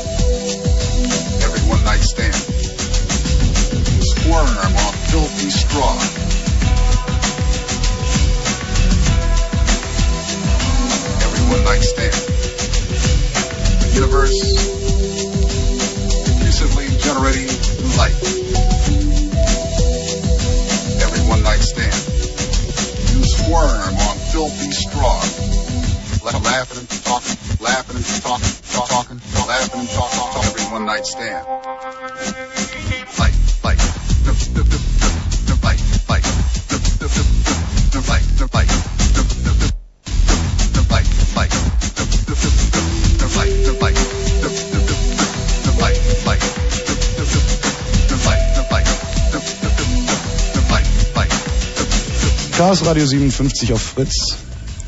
Tja, wir wollten nochmal auf CVS eingehen, weil das gerade vorher so ein schönes, äh, eine schöne Vorrede von Tim war. Und daran kann man sehr schön erläutern, wie eigentlich das ganze Unix-Programmierzeug funktioniert. Das ist nämlich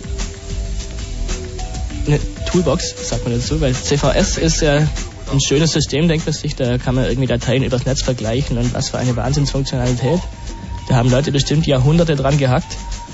Und genauso ist es auch. Das beruht nämlich seinerseits wiederum auf einem System, das heißt RCS. Das ist ein Programm, das ist auch ein ganz normales Unix-Programm. Und das macht dasselbe wie CVS, nur halt lokal auf meiner Platte, ohne Netzwerk, ohne Internet. Einfach, ich lege meine Version in einer großen Datei an und die Datei weiß, wie die verschiedenen Versionen sind über die Zeit.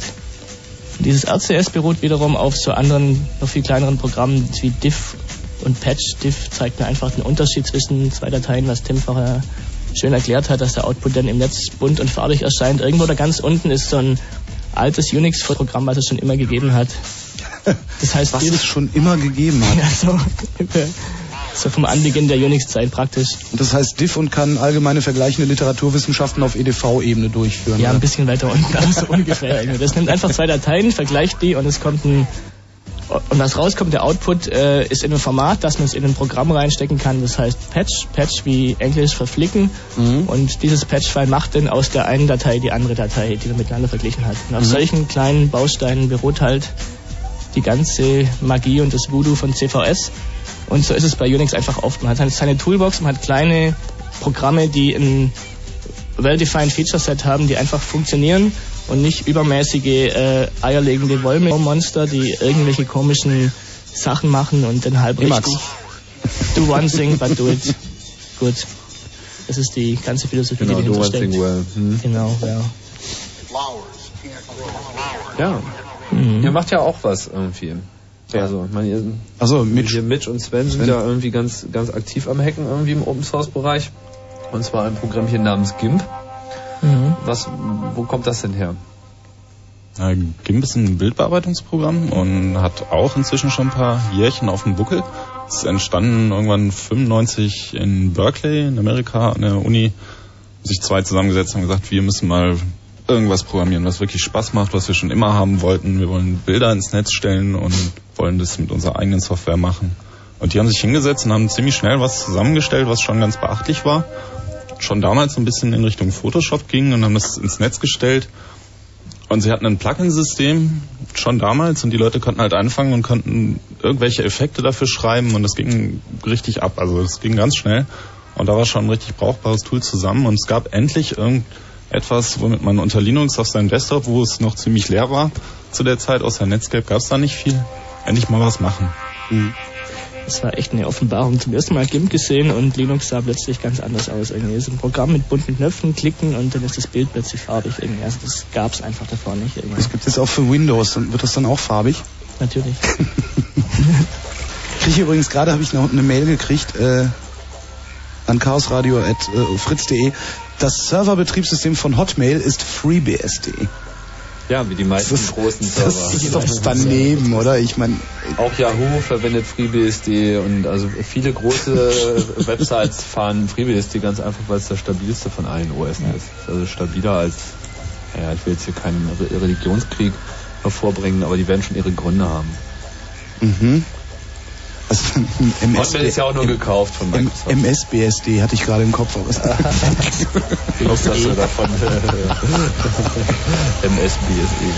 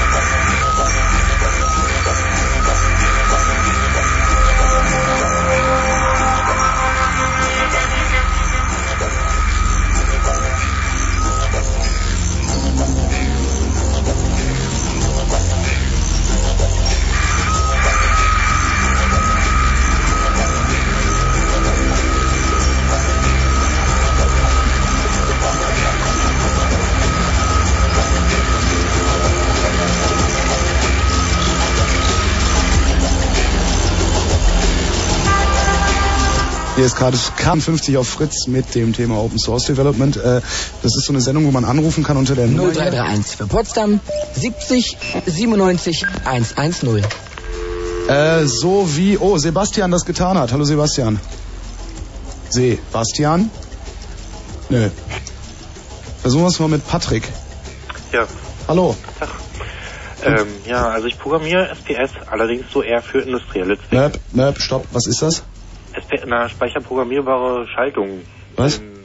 Speicherprogrammierbare Schaltung. Was ist das? Ansteuerungssysteme für Maschinenbau Ja. und andere Sachen. Ach so, hier die berühmte alte CNC-Fräse, ja? Genau, die Gut, äh, Okay. CNC-Fräse. Ja, das ist nur ein bisschen veraltet schon.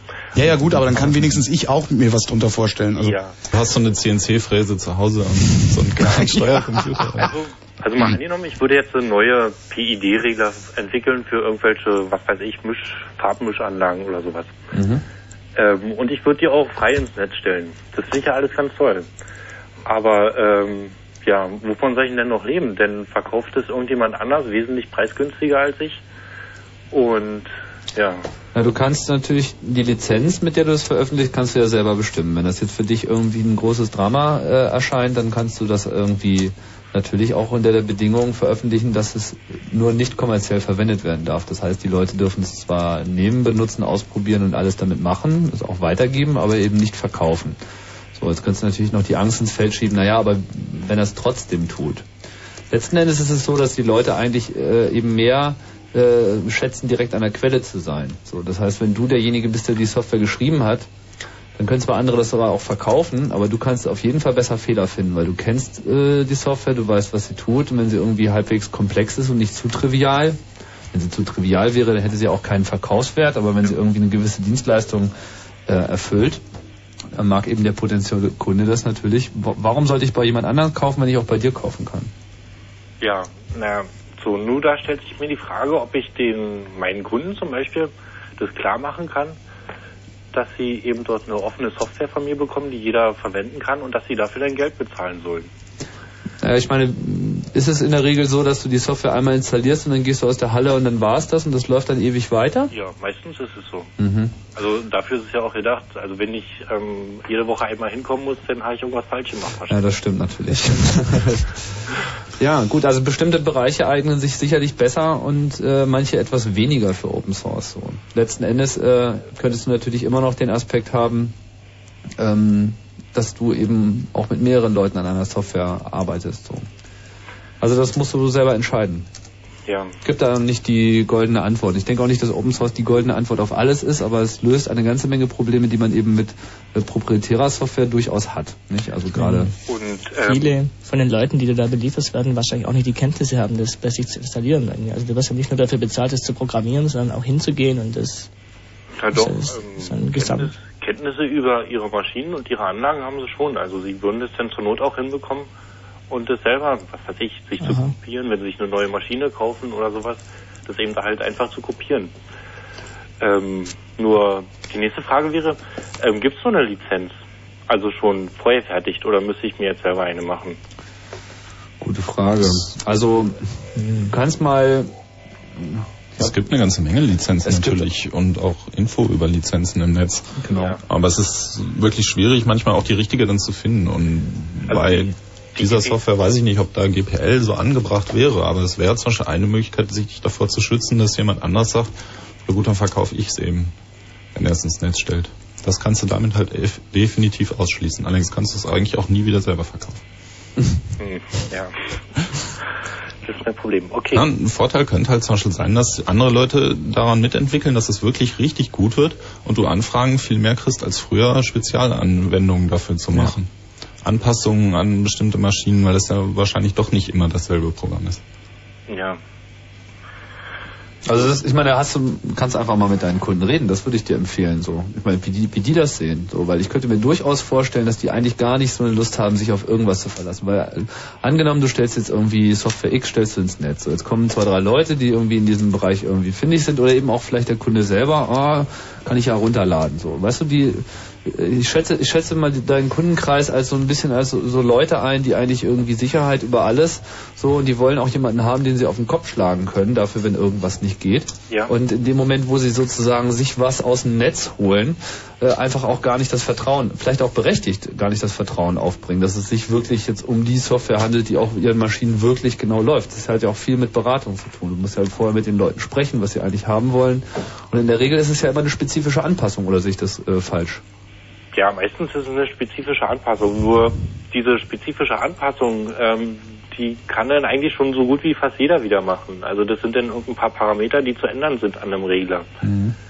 Aber so der Grund, ähm, so einen Regler zu programmieren, der dann, was weiß ich, wo dann nur noch ein paar Parameter zu ändern sind, äh, ja, da sitzt man dann erstmal 200 Stunden dran. Ne?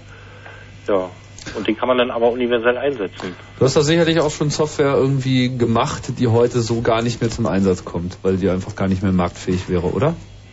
Mm, naja, ich habe immer drauf aufgebaut. Okay. Also ich habe es so gestaltet, dass ich immer weiter anbauen kann nach hinten hin.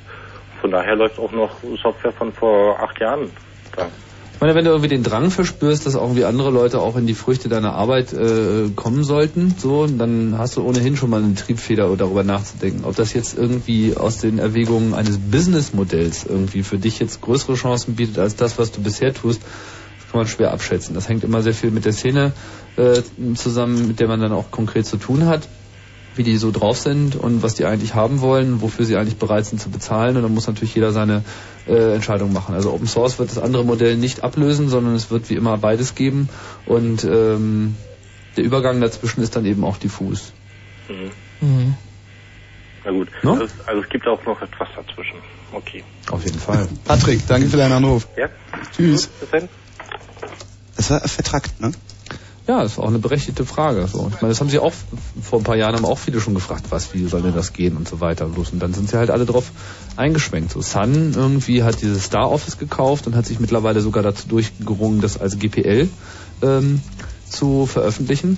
Deren Kalkül ist natürlich, dass einfach ihre Unix-Plattform ähm, konkurrenzfähig sein soll zu Windows und dazu brauchst du auf jeden Fall eine Office-Software heutzutage Mhm. im Business-Bereich. Die Leute kaufen halt allein schon deshalb Windows, weil es Office gibt und haben sich gesagt, naja Gott, wir könnten jetzt irgendwie anfangen mit Textverarbeitung, um irgendwie Geld zu verdienen, könnten aber auch einfach mal die scheiß Software auf, aufs Netz schmeißen, frei und dann entwickelt sich das irgendwie selber, weil die Leute sind einfach geil auf eine Office-Software Mhm. unter Unix. Und dann ist das einfach ein Gewinn, der sich auf eine ganz andere Art und Weise für uns auszahlt. Das ist natürlich ein Kalkül, so eine große Firma eben an der Stelle anstellt, das ist auch berechtigt und das hat ja auch, das hat ja auch einen konkreten Nutzen, ist von daher alles andere als verwerflich.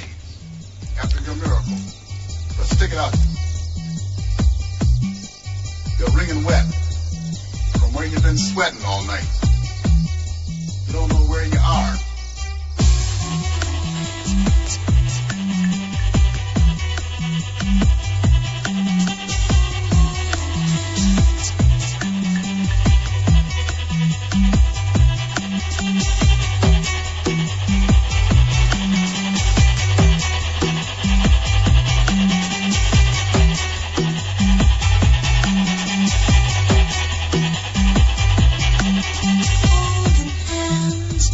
Where you are. Yeah.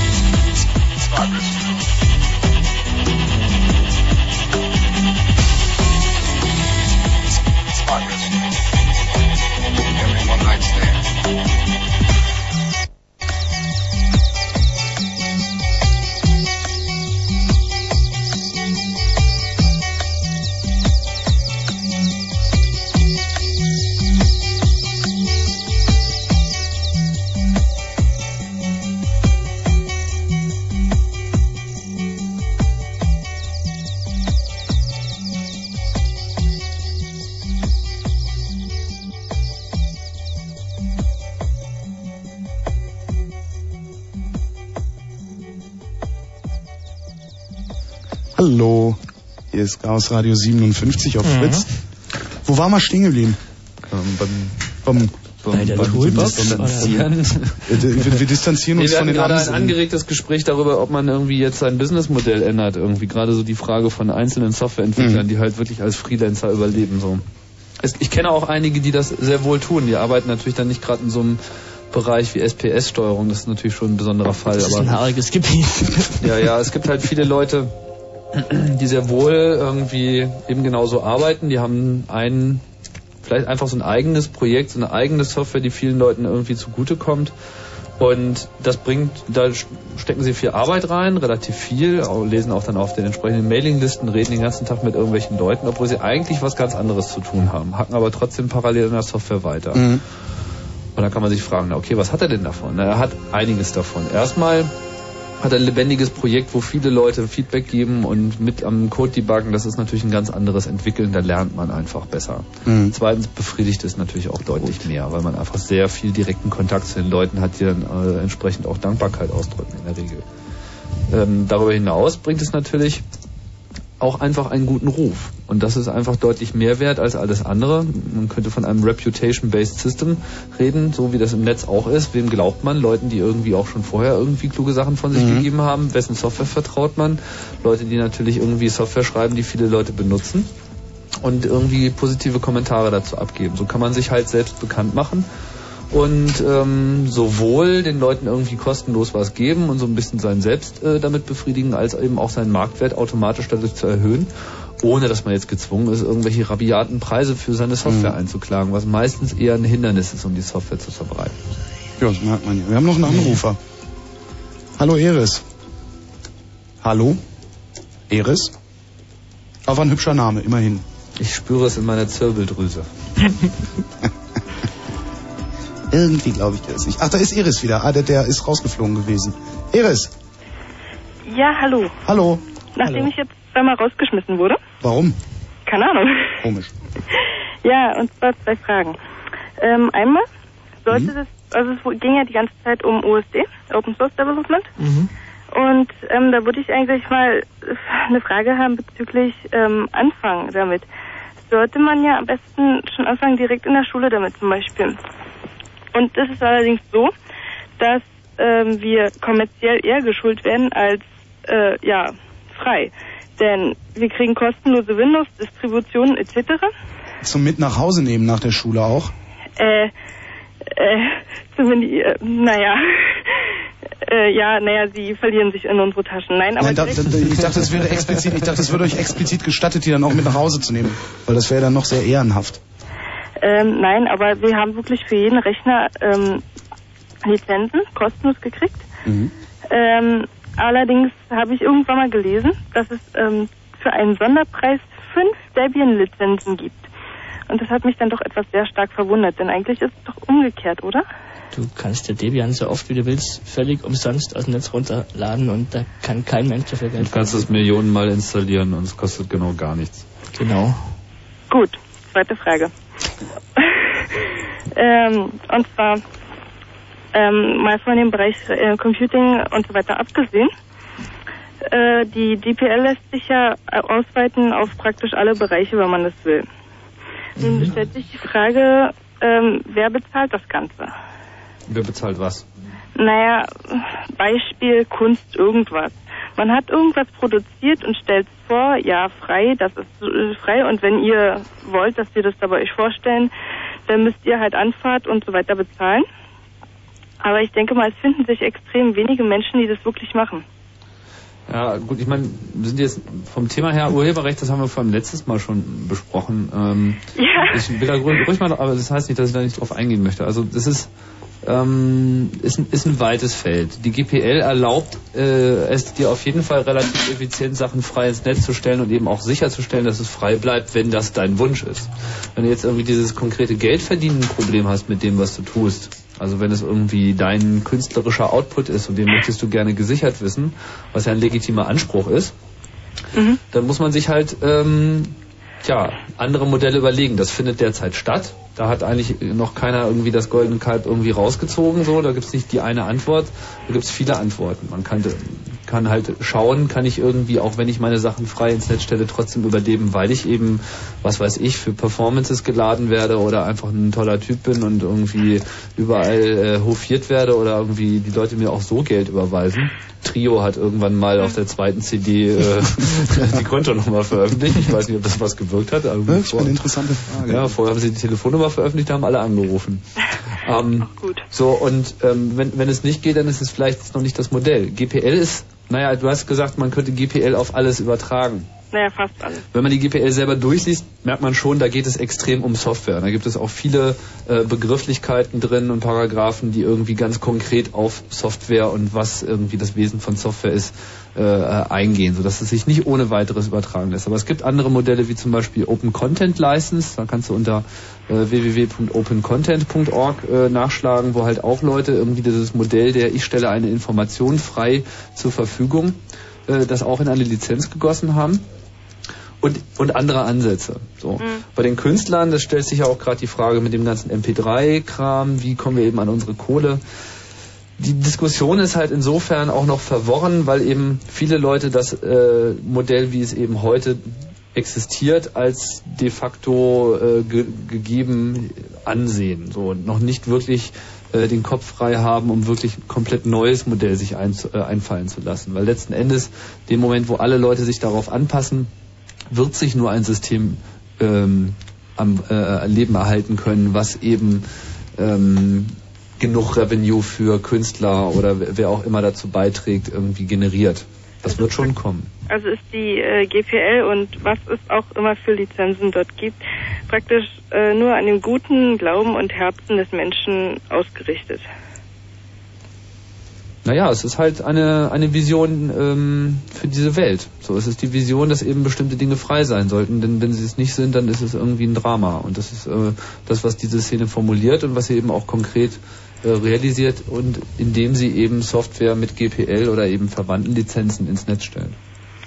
Äh, ja, da sich nun meine Fragen eigentlich gänzlich durch meinen Vorgänger erledigt haben, ich war ja vorher schon dran, Räusper, ähm, ja, einfach noch einen schönen Abend und ähm, ja, Sch- Linux-Lehrgänge sollten etwas weiter verbreitet sein. Äh, sein. Auf jeden Fall in den Schulen. Auf jeden Fall. Ja. also wir hören wirklich nur von Windows und Delphi. Was, was für eine Schule ist das? Immerhin Irgendwie, was Delphi, wird da? Das ist eine sehr tolle, ein sehr tolles Gymnasium, dessen Namen ich lieber nicht nennen sollte. Ja, aber halt ein Gymnasium und da wird irgendwie richtig Programmierunterricht gegeben, aber eben unter Windows mit Delphi. Ja, nach einem Lehrplan von 1994. Naja gut, Oh. also ich kann dir Gymnasien zeigen, äh, da steht noch nicht mal ein Computer. Und falls der irgendwo steht, steht er im Sekretariat. Naja, nur weil es bei den anderen schlimmer ist, muss es ja dann nicht. Naja, man kann, man kann aber immer doch das kleinere Übel wählen, oder? Ja, naja, ich meine, ihr solltet halt irgendwie massiv darauf drängen, dass vielleicht irgendwie mindestens mal ein Rechner auch mit was anderem ausgestattet wird wie Windows. Ja, naja, sagen wir es mal so, es waren einige Rechner mit Linux ausgestattet, aber nun waren die Lehrer sehr abhängig darauf, dass Linux runtergeschmissen sollte und auf einem 286er mit einem nacheingebauten CD-ROM-Laufwerk ein Windows 95 zum Laufen gebracht werden sollte. Aha. Werden die von Microsoft bezahlt, eure Lehrer? Glaube ich nicht. Schön Ja, das klang so, also. Nee, aber die waren die sind wirklich sehr erpicht auf Windows 95 und NT, also. Hm. Naja, wahrscheinlich, weil sie nichts anderes kennen. So. Ja. Das ist halt dann immer Das ist ja der Problem. Trick. Yep. Ja, da müsst ihr die Macht übernehmen. Genau. Take Ja. over. Ich bin die Einzige. Na, das ist doch schon mal ein Anfang. Dann machst, den, dann, machst den, Revolution jetzt. und machst den anderen schmackhaft. Ja. Eris, danke für deinen Anruf. Ja, tschüss. Tschüss. Ciao. 0 Uhr haben wir's.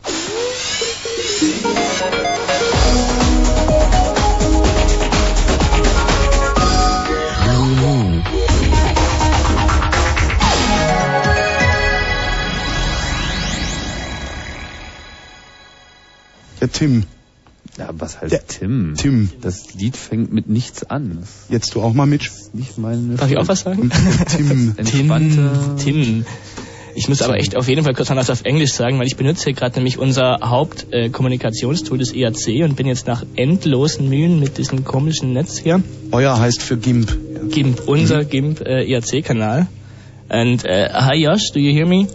I finally managed to say something in English. Well done. I don't get any reaction. Er antwortet nicht. Josh and Xach and all the other guys. Hi, hi, GIMP Channel. Uh, Das Yeah. dauert wahrscheinlich Ja. ewig, bis Warte, genau das-. Jetzt ist der Stream endlich über den Atlantik rüber. Any, anyone who wants to call this show can do this via this number. Okay, yeah. 0331 Potsdam 70 Can you tell the number? 97 110. That was 1797110. Can you tell the number once more in The English? number complete. Um, it's dou- dou- dou- double O- uh, double O four nine uh, three three one seven O nine seven one one O or zero. Can you repeat Für, it für alle anderen. 0331 Potsdam 70 97 110.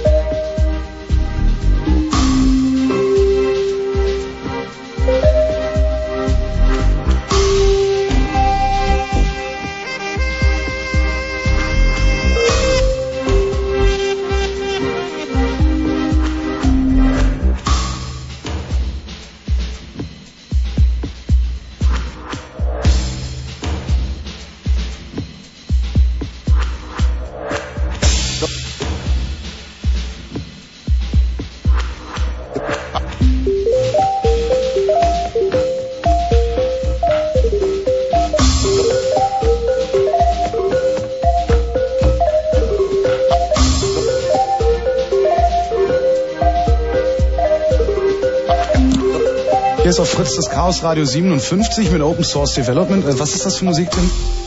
Ähm, das ist Non-Place Urban Fields. Non-Place Urban Fields. Genau. Okay. Oder, oder Non-Place Urban Field, das weiß ich nicht ganz genau. Ah, Non-Place Urban Field ist das. Ist irgendein Berliner Projekt.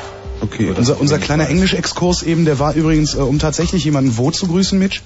Äh, die ganzen Amis, die, die sitzen in Berkeley und in den komischsten Orten und hören uns jetzt hier zu. Und, Und die Antwort kam auch prompt irgendwie auf mein Hallo nach Amerika, kam auch prompt hier irgendwie über einen anderen Kanal zurück im IRC. Das ist doch alles albern. Abgefahren. Also die Welt dreht sich viel zu schnell. In welchem Channel Ähm, bist du da jetzt drin? Ja, GIMP vermutlich. Ich bin ne? im GIMP-Channel, ja, das ist auf IRC-Mint.net. Und die Jungs in Berkeley, die äh, basteln jetzt gerade an GIMP rum und äh, äh, unterhalten Ja, das ist also Nicht ich, nur, ne, überall. das Also ist eigentlich nur ein sie Beispiel. um die Welt. Genau. Ah, Das ist halt Wie der viele- Ort, wo eben auch über das Development geredet Mhm. wird. So wie viele arbeiten da dran? Gibt es da Zahlen? Also wie viele Leute außer euch beiden arbeiten an GIMP? Das ist eine gute haben vor allem schon daran gearbeitet. Ah. Also das sind sicher äh, schon einige Hunderte, die in irgendeiner Weise dazu beigetragen haben. Wenn man in irgendeiner Weise dazu rechnet, wahrscheinlich sogar Tausende, die irgendwo mal ein kleines Tutorial geschrieben haben, das ins Netz gestellt haben, irgendwo mal ein Plugin geschrieben haben, ein Skript oder einfach nur gesagt haben, hier, da ist ein Fehler oder wie wäre es denn da mal mit dem Feature? Und konkret Programmierer? Das ist immer so eine Truppe von irgendwie fünf bis zehn Leuten, die so im Kern dabei sind, die so die Hauptarbeit machen und das hat halt über die Jahre auch ein bisschen gewechselt. Also das Contributors-File, was ich hier gerade habe, das spricht so von 150 Leuten etwa. Mhm. Lebt ihr davon in irgendeiner Form? Oder ist es Hobby? Das Hobby. Das ist schon Hobby, klar. Ich mein- Allerdings so natürlich irgendwie guten Job. Wenn du Klar. erstmal länger in so einem Open Source Projekt drin bist und das ein großes Open Source Projekt ist, dann ist das halt wirklich kein Problem. Mhm. is dangerous.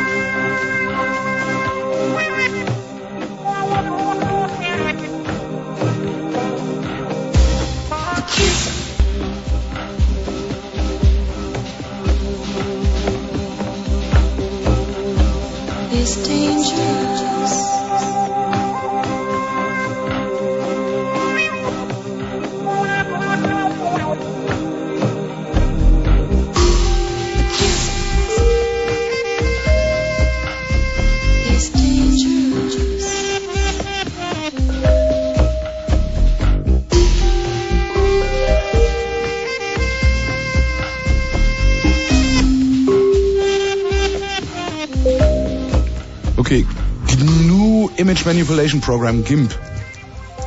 Beziehungsweise, Tim? Ja, manche sagen auch, äh, GIMP ist mal Photoshop. Genau, und damit wäre es ein rekursives Akronym wie GNU, ja. Was ist das, Mitch? Das ist ein Allround äh, Bildbearbeitungsprogramm für Pixel manipuliert, also für pixelbasierte Bilddaten. Das ist kein Vektorprogramm, sondern ein, ein Pixelprogramm wie Photoshop. Und ähm, man soll natürlich nicht verschweigen, dass es zum Beispiel kein, keine Vierfarbseparation für, für die Druckendstufe kann irgendwie. Aber es ist für Webgrafik irgendwie das Tool der Wahl, absolut. Und nicht nur aus Erfinderstolz, sondern es ist auch wirklich so. Es ist auch tatsächlich besser als Photoshop oder was? Für Webgrafiken würde ich sagen, äh, gibt es kein besseres Tool. Und gibt's auch Ja, auf Windows mittlerweile, habe ich gesehen. Ja, die aktuelle Version ist äh, jetzt so in der 1.2er Version, die wir Weihnachten rausgebracht haben, zeitgleich quasi auch auf Windows erschienen. Und die ist auch stabil und läuft ordentlich und äh, niemand darf mehr behaupten, dass es für Windows nichts ordentliches gibt. Nee, wir haben jetzt gesagt, dass es stabil ist, das ist jetzt so. Ey, cool. Genau. Den Trick müsst ihr mir bei Zeiten mal beibringen. Wie declared it's stable. Ja, und wir hacken natürlich auch schon wieder an der nächsten Version. Mhm. Was, was, Also was, was fehlt euch noch? Fehlt euch da irgendwie was dran? Oder Uns sind das, dass sind das jede halt- Menge Feinheiten, Kleinigkeiten, die ihr da jetzt irgendwie dran Ja, rumbastelt? das, das ist wahrscheinlich immer so, wenn man an so einem großen Projekt arbeitet. Irgendwie. Wenn man es von außen sieht, dann ist es ein schönes Programm mit Fenstern und alles. Irgendwie, wenn man dann sich wirklich damit auskennt und reinguckt, Mhm. dann ist es ganz alte, ganz furchtbare Also, Zeugs zum als- Teil, was man gar nicht anfassen will. Und dann muss man ja erstmal mit der Kettensäge ran und so richtig aufräumen irgendwie. Und das, und das machen wir zurzeit gerade eben. Das fehlt halt irgendwie richtig aufgeräumter Code fehlt halt, dass man Mhm. echt damit arbeiten kann. Weil im Moment irgendwie, um sich frisch einzuarbeiten, braucht jemand schon lange. Was heißt lange in Zahlen? Anderthalb Jahre vielleicht Oh. so, um zu, wirklich zu verstehen, was da drin abgeht. Also zumindest in den vorausgesetzt, man macht es nebenbei. Ne? Ja klar, wenn es nicht einer hauptberuflich macht, dann kann er sich das schon kurz mal aneignen, was da, was da alles passiert. Irgendwie. Aber kurz ist dann immer noch ein Monat. Kurz ist immer noch irgendwie einige Aber man Zeit. muss sich ja auch nicht alles aneignen. Also es reicht ja auch, wenn man sich auf bestimmte Sachen stürzt. Da gibt es einerseits das Plugin-System, was natürlich schon mal eine, eine gut definierte Schnittstelle bietet, wo man halt gegenprogrammieren kann, wo man einfach Funktionalität hinzufügen kann, ohne eben viel über das restliche Programm wissen zu müssen. Ähm, aber wenn ich das jetzt auch richtig, also beim GIMP-Projekt bin ich ja außenstehend, so äh, was, was ich dabei betrachte gerade ist, es gab halt eine Version 1.0, das war sozusagen das erste, was erstmal im Wesentlichen das tat, was man haben wollte und was überhaupt lief und nicht irgendwie Develop-Version äh, äh, war. So, jetzt gibt's mit der Version 1.2 die nächste große Release, wo halt irgendwie neue Features dazugekommen ist, das eine oder andere halt aufgeräumt ist, aber bei jeder Softwareentwicklung stellt man nach einer Weile immer fest, so, jetzt haben wir zwar irgendwie das hinbekommen, was wir haben wollen, aber die Art und Weise, wie es funktioniert, ist nicht so, dass man jetzt problemlos alles das, was wir auch noch haben wollen, da mit reinpacken kann. Also muss man irgendwie zum Rewrite irgendwie Mhm. zur nächsten Version schreiten. Und das ist natürlich dann schon ein es- etwas aufwendigeres Modell. Refactoring. Man macht einfach eine, überarbeitet die ganze Software. Jetzt in so kleinen Schritten vor und sagt, jetzt machen wir das irgendwie, dann splittet man das vielleicht in zwei Unterverzeichnisse auf, wenn es vorher ein großes Unterverzeichnis war. Einfach so das Stück für Stück. Das ist immer so ein Mhm. iterativer Prozess. Man schmeißt nie alles weg und fängt von null an, sondern man versucht immer möglichst viel von dem, was man schon hat und weiß, äh, rüber zu retten. Was du vorhin fragtest, was uns noch fehlt, was die Leute natürlich wirklich immer haben wollen, ist richtig professionelle Software. Mhm. Die Leute wollen eigentlich schon gerne auch in ihrem Grafikstudio mit freier Software arbeiten, nur dass es das halt wirklich noch ein Punkt ist, da, da fehlt es noch. Ja.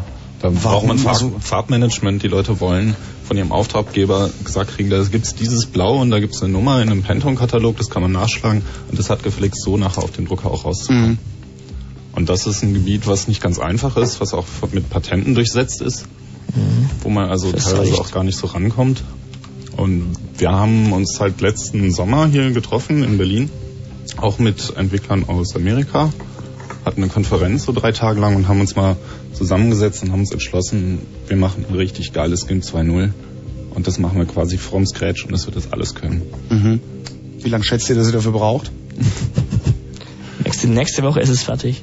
Ach, das geht Ja, auch. ja. Das ist immer so. Also GIMP 1.2 war auch irgendwie nächste Woche immer fertig, ungefähr zwei Jahre lang. Ach, du, ach, das ist dasselbe wie mit meiner Diät, die fange ich morgen Genau, an. ja, ja, so. Oder hier morgen höre ich zu rauchen auf. genau.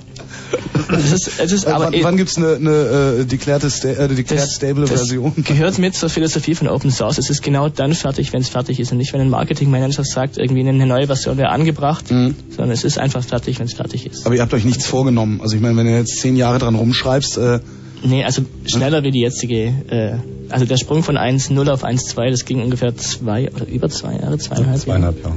Das war irgendwie eine Durststrecke, unerträglich irgendwie. Mhm. Und also bis 1.4, das soll, das soll nächstes Jahr rauskommen, wenn wir uns da irgendwie jetzt nicht irgendwie vergreifen hier im Radio. hat ja keiner gehört. Also. Gibt es noch irgendwie was Großes, an das ihr noch, noch ran wollt? Also irgendwas, weiß ich nicht. Ich meine, es gibt noch jede Menge Sachen, die äh, vielleicht die- auch noch in Open Source hergestellt werden. ja, die müssen. Weltherrschaft natürlich. Die Weltherrschaft Open Source, ja, das, das ist gut. das ist ein anderes Also Thema. GIMP hat, GIMP hat, ähm, GIMP hat auch selbst schon eine ganze Menge losgetreten. So, es gibt halt, also das, das Neue an GIMP war ja auch, dass es irgendwie das erste Mal eine wirklich große Anwendung gab, so, die sozusagen den Namen Application auch irgendwie verdient, was halt nicht nur so ein Kommandozeilentool war oder so eine, so eine Server-Software, was ja bei Unix sehr verbreitet ist, sondern eben mit GUI, mit irgendwie Benutzerinteraktion, dass man eben interaktiv Content erzeugen kann, kreativ werden kann. Und das ist natürlich eine ganz andere Sache, die von der Kultur her auch einem Unix-Lager nicht so verbreitet ist. Das ist was Neues. Und jetzt erst mit den GUI-Systemen, die jetzt ganz gut funktionieren unter Linux, ähm, findet dann natürlich auch eine gewisse Beschleunigung. GIMP hat ganz erheblich zu dieser Beschleunigung beigetragen, weil natürlich viele Subsysteme, auf die man sich, wo man irgendwie bei Windows oder bei macOS, da hat man halt einfach schon mal ein sehr ausgereiftes, GUI-schwangeres Betriebssystem, wo man eben viele Dinge einfach schon mal hat Und das gab es natürlich im Open Source Bereich zu dem Zeitpunkt, als ge gestartet wurde, 95 war das ungefähr, ne?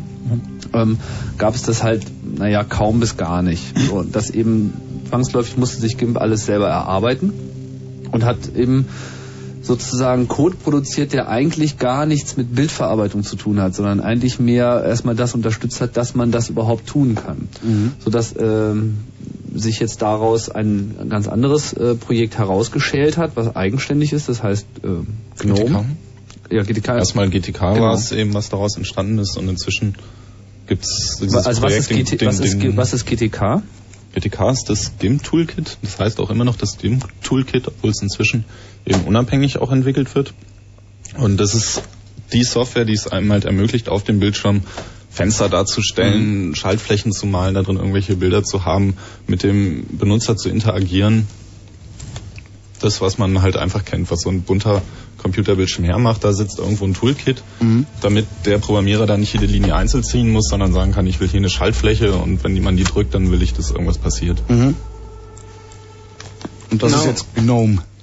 Also das heißt jetzt GNOME ist Das heißt. GTK irgendwie. Das Ach so. ist einfach nur dieser, diese Bibliothek, die die Buttons an Aha. Bildschirm zeichnet. Und was, darauf- was ist dann GNOME? Da haben sie dann, dann Leute, äh, Leute das GTK hergenommen und haben drauf einen ganzen Desktop passiert. Sprich einen ganzen Mhm. Satz von konsistent funktionierenden Applikationen mit einem Environment, so einer Toolbar, dieses Panel, was man halt auch von KDE und GNOME kennt. Wo man Applikationen starten kann, die alle etwa gleich aussehen, das, was man halt immer als, als Look and Feel bezeichnet, was Ja. halt möglichst konsistent sein muss einfach, damit man sich mit der blöden Kiste überhaupt irgendwie anständig unterhalten kann. Und ja, das, das Ziel war halt wirklich Linux so vom, vom Servermarkt, wo es sich halt schon verbreitete, auf, auf den Desktop zu kriegen und auf dem User auf der Straße einfach was in die Hand zu geben, mit dem er einfach arbeiten kann. Nicht nur dem Hacker, der auf der Kommandozeile mit der Unix Toolbox irgendwie tolle Tricks vollführt, sondern eben auch was für den normalen User. Inklusive der ganzen Anwendungen. Es gibt inzwischen super Spreadsheets, also Tabellenkalkulationsprogramme, die im GNOME-Projekt entstanden sind und es füllt sich so langsam dieses komplette Office-Paket, was man eigentlich braucht. Ich mach mal das Mikro von Mitch aus, dann kann er das Ding mal leiser zudrehen.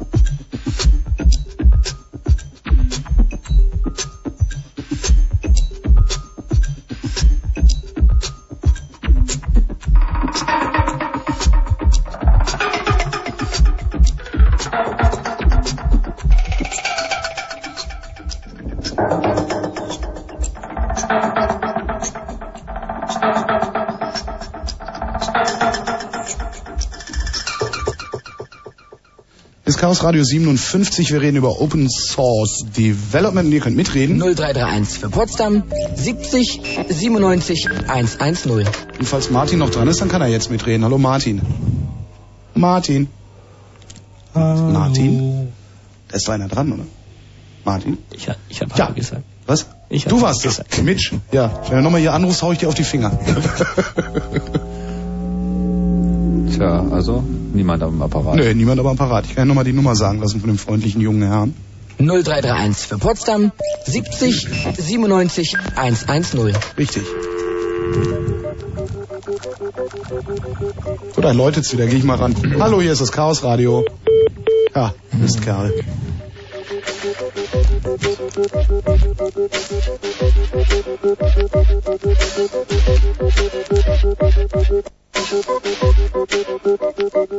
Where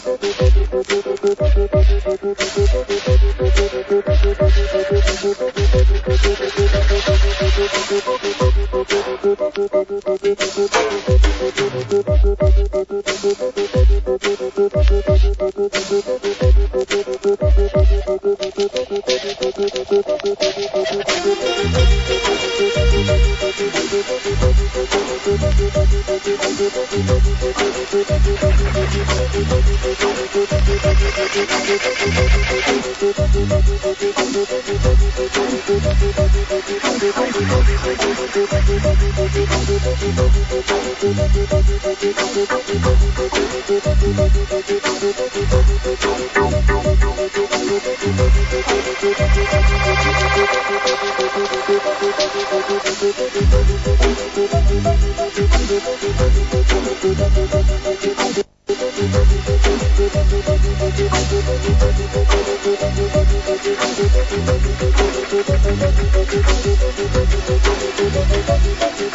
going? Wie jetzt? Undemokratisch.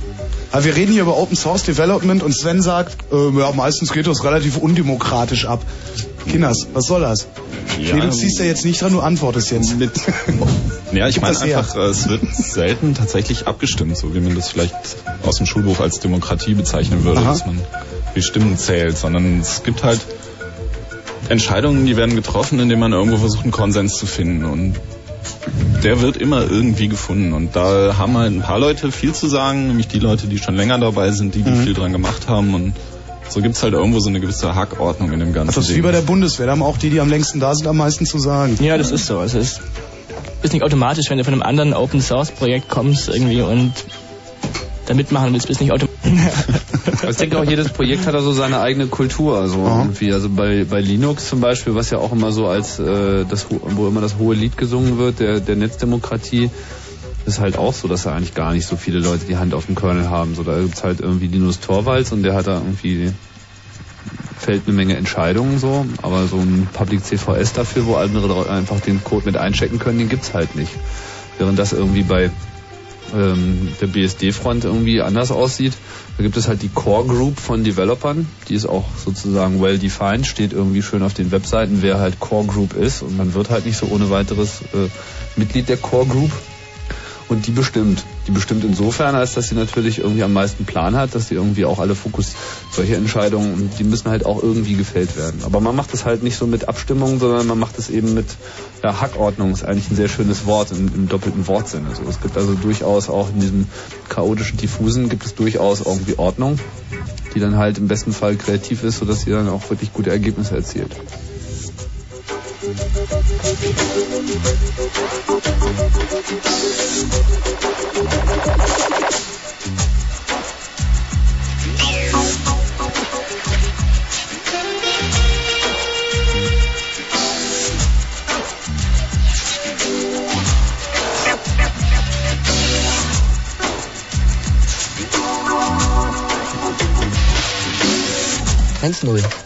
Guten Abend, Sascha.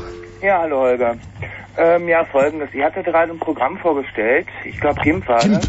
Ähm, ja, ich arbeite eigentlich selber, ähm, mache selber Bildbearbeitung, beziehungsweise ich mache Pixelgrafik. Sowas gibt es noch.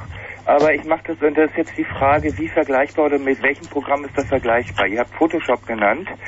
Ähm, ich würde jetzt mal sagen, vielleicht kennt ihr es noch, ist es auch vergleichbar mit D-Paint. Ja, durchaus. Also, Also genauso gut. Ich meine jetzt nicht das alte D-Paint, sondern ich meine jetzt wirklich die letzte Version, weil ich arbeite immer noch mit einem Amiga im Bildbearbeitungsprogramm, weil ich sage, ich habe nichts Vergleichbares auf dem PC gefunden. Also die aktuelle Version kenne ich jetzt nicht irgendwie. Nee, weil, ähm, also es ist so, ähm, ich meine, Du kannst halt bei T-Paint immer jeden Brush als Anim- Animation nehmen und, und mit allen Tools damit zeichnen. Nee, das, das ist irgendwie... das, das zum Beispiel, GIMP hat für die ganzen Zeichenwerkzeuge auch animierte Brushes, das geht. Aber Mhm, also die, ich meine, die, die neuen Brushes, die wir drin haben, sind, glaube ich, ziemlich genau das, was du in D-Paint hast. Was in D-Paint schon sehr früh drin war, dass du einen Stift hast, der eben nicht immer dieser eine Strich ist, sondern während du ihn bewegst oder je nachdem auch wie du ihn bewegst, macht er andere Muster oder verändert sich in der Größe und der Farbe. Mhm, Aber ihr könnt, könnt ihr auch zum Beispiel auch eine Brush meinetwegen, das ist ja bei Deepend möglich in der letzten Version. Es ist mittlerweile auch möglich, eine Kamerafahrt zu machen. Das heißt, du nimmst einen Brush und also du nimmst das Bild und du kannst das Bild eben vor und zurück scrollen oder seitwärts scrollen oder nach oben oder unten scrollen. Wie das das sind zum Beispiel so die, die Eigenschaften, die ich eben am Deepend wahnsinnig schätze. Oder du kannst eben Brush eben einfach auch so, ähm, ja, kippen. Wenn du sagst, okay, ich will den jetzt räumlich haben. Äh, D-Paint geht ja eher so in die Richtung, dass alles irgendwie orthogonal angeordnet ist. Du kannst die ganzen Brushes und die ganzen Animationsfeatures mit jedem Werkzeug benutzen. Mhm. Dafür fehlt halt so dieser Berg von Plugins und ähm, Und Layer-Effekten und so. und Layer-Effekte fehlt halt irgendwie. Das ist irgendwie, also es wäre natürlich schön beides zu haben irgendwie. Also so ein, so ein Brush-System wie von D-Paint wäre natürlich für die ganz, ganz neue Version von GIMP 2.0 denn was Mhm. irgendwann mal in 100 Jahren oder in vier Jahren, in drei Jahren rauskommen soll irgendwie. Oder in fünf Jahren. Mit anderen Worten, ich was gefunden auf dem PC, wo ich sagen würde, okay, das, was ich auf dem Amiga machen kann, also da jetzt gerade im Animationsbereich, das habe ich auf meinem PC mit einem Programm, beziehungsweise mit zwei, weil ich brauche noch ein anderes Programm, um das GIF-Pinsel umzusetzen, habe ich einfach nicht gefunden, was so einfach ist. Ich würde dir empfehlen, probier das mal aus, auf jeden Fall, aber wenn du halt genau dieses eine Deep-Paint-Feature so unheimlich liebst, gibt es eigentlich nur die Chance, Also dich ich- hinzusetzen und uns ein, äh, zu beschreiben, wie das funktioniert, oder vielleicht sogar sich hinzusetzen und einen Patch zu schreiben und uns Äh, zu ich schicken. kann nicht programmieren. Na, ich das- bin, ich bin äh, Anwender, schlicht und ergreifend. Ich mache zwar auch Grafiken oder so, aber ich kann nicht programmieren. Das Einzige, was ich kann, ist HTML und da drin kann man keine Patches schreiben. also, schlicht und ergreifend, da müsste ich, äh, ich nehme Beziehungsweise kriegt der Erste, der es schafft, einen Preis. Ich bin im C. nur C. Mhm. Ja, gut. Also ich meine Unix, Linux, okay. Ich meine gut, man könnte auch, ähm, was eben eine andere Überlegung wäre, man könnte euer Programm auf dem Amiga umsetzen, aber das geht Ich meine, äh, ist auf dem Amiga nicht einfach mit der neuen Version eh so eine POSIX-Lager drunter und du könntest einfach probieren, das zu kompilieren auf dem Amiga? Müsste doch eigentlich gehen. Es gibt Leute, die können das. Also ich kann es nicht. Ich bin jetzt auch aus der Szene ähm, seit einem Jahr draußen, aber es gäbe Leute, die könnten das rein theoretisch auch kompilieren auf dem Amiga. Es ist eigentlich schön, dass es auch wieder Amiga Open Source Szene gibt. Und ich könnte mir auch gut vorstellen, dass es nicht viel Aufwand wäre, GIMP auf dem Amiga zum Laufen zu kriegen. Nee, zumal ja auch Amiga und ich meine, das ist ein Punkt gut, das System ist veraltet. Kann man sagen, was man will, das Betriebssystem ist immer noch relativ gut. Ich sag mal so, die Amiga-Szene stirbt langsam. Das ist eben auch das Problem. Und ich meine, ich bin einer der Unverbesserlichen, die sagen, okay, ich brauche für diese eine Anwendung, für Bildbearbeitung. Und genau deswegen habe ich es. Habe ich es immer noch, weil ich habe auf den Windows-Sachen, gut, Windows muss ich mal ganz ehrlich sagen, also Windows äh, ist ein Betriebssystem, was mich überhaupt nicht überzeugt. Ich sag mal so, ein Betriebssystem, was nicht in der Lage ist, wenn meine Festplatte oder die, das Motherboard wechselt, dass man dann die Festplatte neu einrichten muss und was weiß ich alles machen muss. Wo man den Rechner auch noch runterfahren muss, um ihn auszuschalten, das kann es doch bitte schon nicht ins Jahre 2001 sein. Also, äh, tut mir leid, also das sind so, so, so... Du erntest unseren hundertprozentigen Zuspruch bei diesem Ja. Windows-Rand natürlich irgendwie. Das Nee, ich meine, ich weiß, und es gibt wahnsinnig viele Leute, ist ja das beste Betriebssystem, was wir kennen. ja, was sie kennen, stimmt. stimmt ja auch, klar, das ist das Beste, was sie kennen. brauchst du ja fünf Tage, um es dann irgendwie, äh, um es dann einzurichten. Oder so. Äh, das ist dann das große Argument. Und ich meine, ich arbeite bei einer Firma, die, ähm, also auch bei einer großen Telekommunikationsfirma, ich will keinen Namen nennen. Und ich bin sehr erstaunt, mit was für einem System sie arbeiten. Also, um es mal so zu sagen. Und äh, das ist dann sehr lustig, wenn ich dann sehe, mit was für einem System sie arbeiten. Aber deswegen, also ich meine, äh, ich wollte eigentlich nur nachfragen, wie gut es ist oder ob ich einfach sage, okay, ich bleibe zuerst mal auf Amiga, weil ich muss ganz ehrlich sagen, noch habe ich mir nicht durchgerungen, Unix auf meinem System, auf meinem PC zu installieren. Nein, der PC, den ich habe. Das dürfte eine Qual sein, mit GIMP da zu arbeiten. Das stimme ich dir zu. Das ist eine Qual, mit GIMP da zu Als ich mit arbeiten. GIMP angefangen hat, hatte ich auch bloß ein Pentium 90. Angefangen habe. Ja, ich meine, Genau. Na, wenn man das Ding ständig neu kompilieren muss, sollte schon ein etwas schnellerer Rechner her, sonst ist es echt mühsam. Sascha, danke für deinen Anruf. Wir müssen mal Nachrichten machen. okay, mach mal Nachrichten. Okay, Schöne Nacht noch. Ciao. Tschüss. Falk, komm noch mal nach vorne, solange machen wir eine kleine Musik.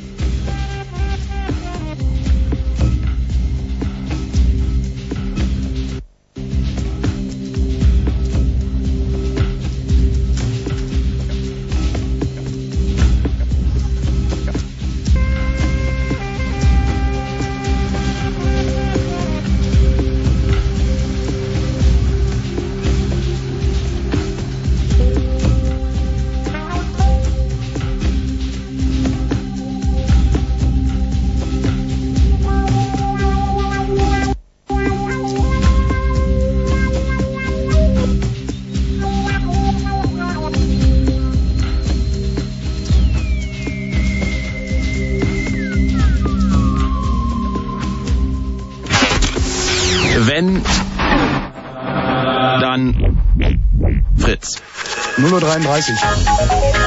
Fritz, Kurzinfo. Das Wetter nachts gebietsweise Nebel, örtlich Glätte, das Ganze um 0 Grad.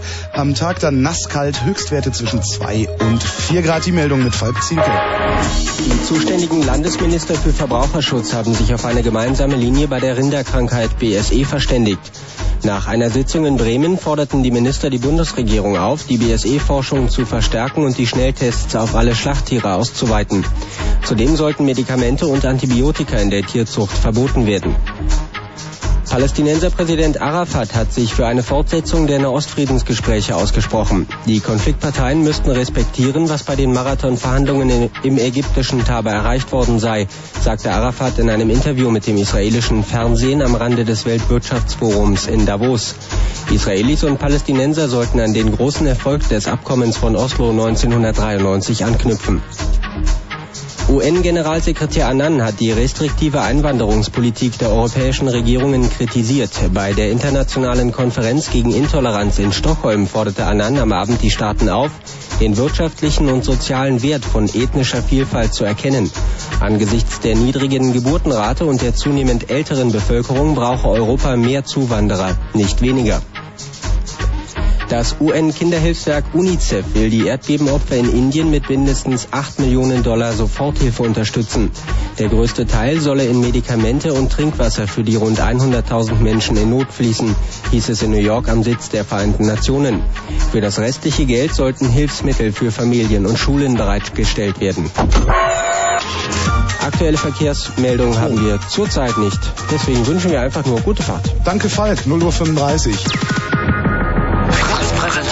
Jaha. die Tour zur Lesung Ja, das ist originell und auch so schweinefröhlich. mit dem Autor. Mein Name ist Dietmar Wischmeier. Und die Tour hat einen Namen. Willkommen im Paradies der Bekloppten und Bescheuerten. Am 6. März in der Stadthalle Cottbus. Begleitend wird gern der Nudelsalat gereicht. Am 7. März im Columbia Fritz Berlin. Hier wurde zum ersten Mal das Kacken in fremde Vorgärten als revolutionärer Akt gefeiert. Und da auch am 8. und 9. März. Sieh mal einer an. Die Dietmar Wischmeier Fleischmeier auf Logbuch Lesereise. Zum Schluss gibt's für jeden noch eine Wurst und zufrieden brummt die Family zurück ins Eigenheim. Präsentiert von Fritz. Schöner Mist.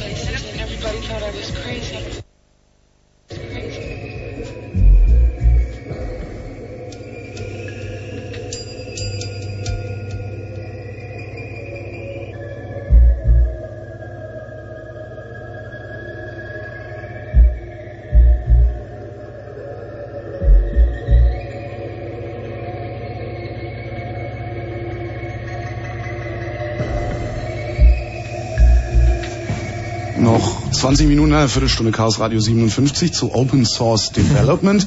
äh, das ist ja alles ganz toll, ne? Haben wir jetzt gehört. Also Open Source ist super, Open Source herstellen ist ganz super. Ähm, und jetzt sagt mal, Jungs, wo ist der Haken? Hä? Nein, ich meine, äh, ihr müsst doch mit absurdesten Problemen kämpfen, oder? Weil das ist eine, eine, eine vergleichsweise unregulierte Welt und der Mensch will ja doch reguliert werden. Mhm. Äh, ja, danke. ich dachte, du hättest was überlegt. Ich habe gedacht, du willst losreden. Ja, ist klar. Also soll ich, soll ich nochmal meine schlaue Frage stellen? Ich hab Schluck an der Mate. Echt furchtbar. Nein, was, was, was, mit was für Problemen kämpft man da so? Also, Das läuft halt einfach oft nicht. Und dann, du denkst halt, du hast es fertig. Wir haben irgendwie bestimmt ein Jahr lang gedacht, wir hätten es fertig. Und wir können jetzt langsam mal sagen, das ist jetzt stabil und damit könnt ihr arbeiten. Und dann ist das eine Problem, dass man sich nicht halten kann, weiter noch neue geile Features einzubauen, die man doch bestimmt mal eben an einem Nachmittag da reinhacken kann. Absolut sicher und so, kein Crash. Passiert bestimmt nichts Böses und nachher hängt man dann einen Monat lang dran und versucht es dann doch noch irgendwie durchzuretten. wäre es manchmal sinnvoll oder, oder wäre es manchmal praktisch, sowas wie ein Druckmittel zu haben? So nach dem Motto, jetzt kommt mit dem Scheiß mal in die Gänge? Puh, ja, Druckmittel sind oft praktisch irgendwie, aber Das soll ja schon auch noch Spaß Das machen. soll ja auch noch Spaß machen. irgendwie. Also hier habe ich gerade gelesen, auf Tims Aufschrieb von gestern Abend steht ganz oben, eher, es gibt keine EDV-Abteilung. da steht also kein Projektleiter hinter dir oder irgendwie dein Chef oder sagt irgendwie, jetzt ist aber Cebit in vier Wochen und wenn das bis dahin nicht läuft, dann ist die Kacke am Dampfen und Firmen, Firmen pflegen auch in der Regel eine Art Coding-Style Mhm. irgendwie in ihrer Firma durchzusetzen. Das heißt, wenn man als Programmierer da anfängt, dann hat man sich sozusagen an die Art und Weise, wie der Source Code aussieht, gewöhnen. So, da gibt's halt Reglementierungen, wie die Namen der Variablen und der Funktionen benannt wird, wie man sie schreibt, ob man sie jetzt mit Unterstrichen trennt oder ob man sie irgendwie durch Wechsel von Klein auf Großbuchstaben irgendwie voneinander unterscheidet und macht man das jetzt nur für Variablennamen und solche Sachen. Wo packt man einen Kommentar hin? Welche Kommentarzeichen benutzt man? Was kommentiert man? Wann kommentiert man? Kommentiert man immer oder manchmal? All diese Dinge, die werden halt in der, sind in der Firma schon ein echtes Problem. Die wird eingerückt und so weiter. so, und ich meine, bei Open Source, wie, wie läuft das bei euch so irgendwie in dem Bereich? Coding-Style? So, ich meine, mit Einrückungssessions und so, habe ich euch ja schon häufiger irgendwie mehrere Stunden lang in den Bildschirm tippen sehen. Was machst du denn? Na, ich rück ein. Halbe Stunde später, was machst du? Ja, ich rück immer noch ein. Naja, das ist halt auch so ein Problem. Der Source Code ist halt in fünf Jahren gewachsen und von verschiedenen Leuten geschrieben worden, die sich teilweise an überhaupt nichts gehalten haben, haben halt das programmiert, was sie, wie sie wollten, wie sie es halt so schön fanden und da gibt's halt doch verschiedene Meinungen wie drüber, wie viele Spaces man irgendwelche Schleifen einzurücken hat, wo da die öffnende Klammer hinkommt und so weiter. Und wir machen eigentlich seit einem halben Jahr nichts anderes, als den Code neu einzurücken. Und dabei irgendwie die eine oder andere ne? sonstige Ekligkeit zu entfernen halt. Was? Die eine oder andere sonstige Ekligkeit, die einem über den Weg kommt, wird halt gleich mit entfernt auf dem Ekligkeit, die einem über den Weg kommt. Ich programmiere ja nicht, also ich kann mir überhaupt nicht vorstellen, was an, was an sowas eklig sein könnte. Ja, zum Beispiel gerade heute irgendwie, ich, ich habe gedacht, mich trifft das Schlag. Ich habe tatsächlich nicht, das ist ein, das muss man sich vorstellen, das GIMP-Hauptverzeichnis sind 600 Dateien.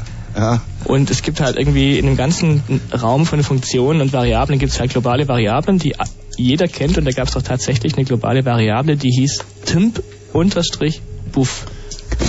Nein. Eine globale Variable. Und ich habe gedacht, mich trifft das Schlag. Das ist vollkommen unverständlicher Müll einfach. Warum? Also wie hätte- obwohl wie- wie dieser würde Name so denn besser heißen? unaussprechlich ist, obwohl dieser Name so unaussprechlich ist, ist es halt ein, Data ein Datentyp, den wir in GIMP dauernd brauchen, sprich diese Variable wird überall verwendet und zwar immer als lokale Variable. Mhm.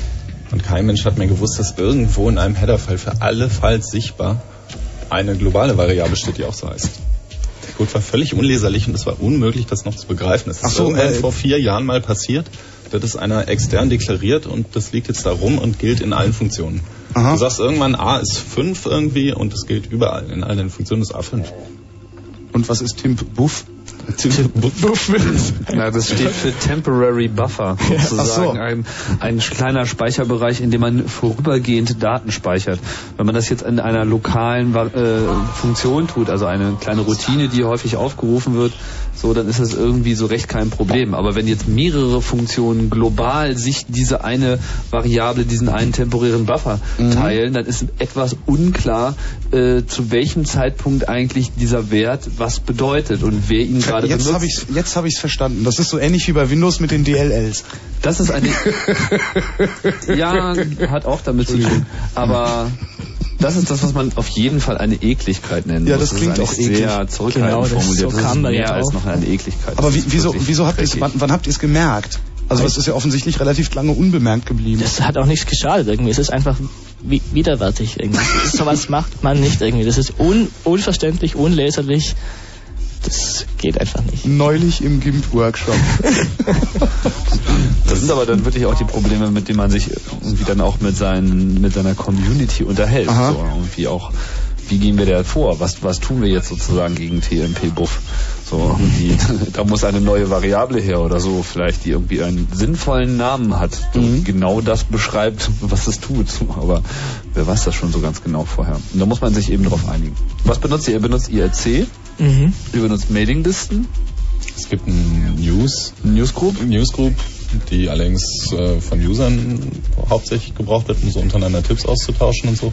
Aber da sind auch immer ein paar Developer, die da mitlesen. Und die heißt? Die ist äh, die internationale Newsgroup ist in Comp App Graphics BIM. Parallel zu all den anderen Grafikprogrammen, die da auch ihre Newsgroups haben. Und wie viele Mailinglisten gibt es? Ähm, wir haben zwei Mailinglisten, eine für User, eine für Entwickler. Und da spielt sich eigentlich alles ab. Und es gibt natürlich noch lokale Foren, User Groups, die irgendwo sich zusammengeschlossen haben. Es gibt unheimlich viele GIMP-Webseiten. Es gibt eben nicht nur www.gimp.org, sondern es gibt unzählige Seiten, die Dokumentationen anbieten, einfach zeigen, was sie mit GIMP gemacht haben. Plugins zum Beispiel. Hacker, aber halt eben auch Künstler, die einfach zeigen, hier, das sind Bilder, die ich gemacht habe. Und das ist halt auch schon toll, was die Leute wirklich dann damit herzaubern. Also wenn ihr mal sehen wollt, was man mit GIMP echt machen kann, dann geht mal zu tigert.gimp.org. tigert.gimp.org. Also Tiger und ein T. Es sind schöne Bilder drauf, echt. Und das ist ja, ja Ja, dieser Tiger spielt eine besondere Rolle ne, in der GIMP-Welt. Ja, das ist unser Power-User. ja, er ist der Vorzeige-Power-User.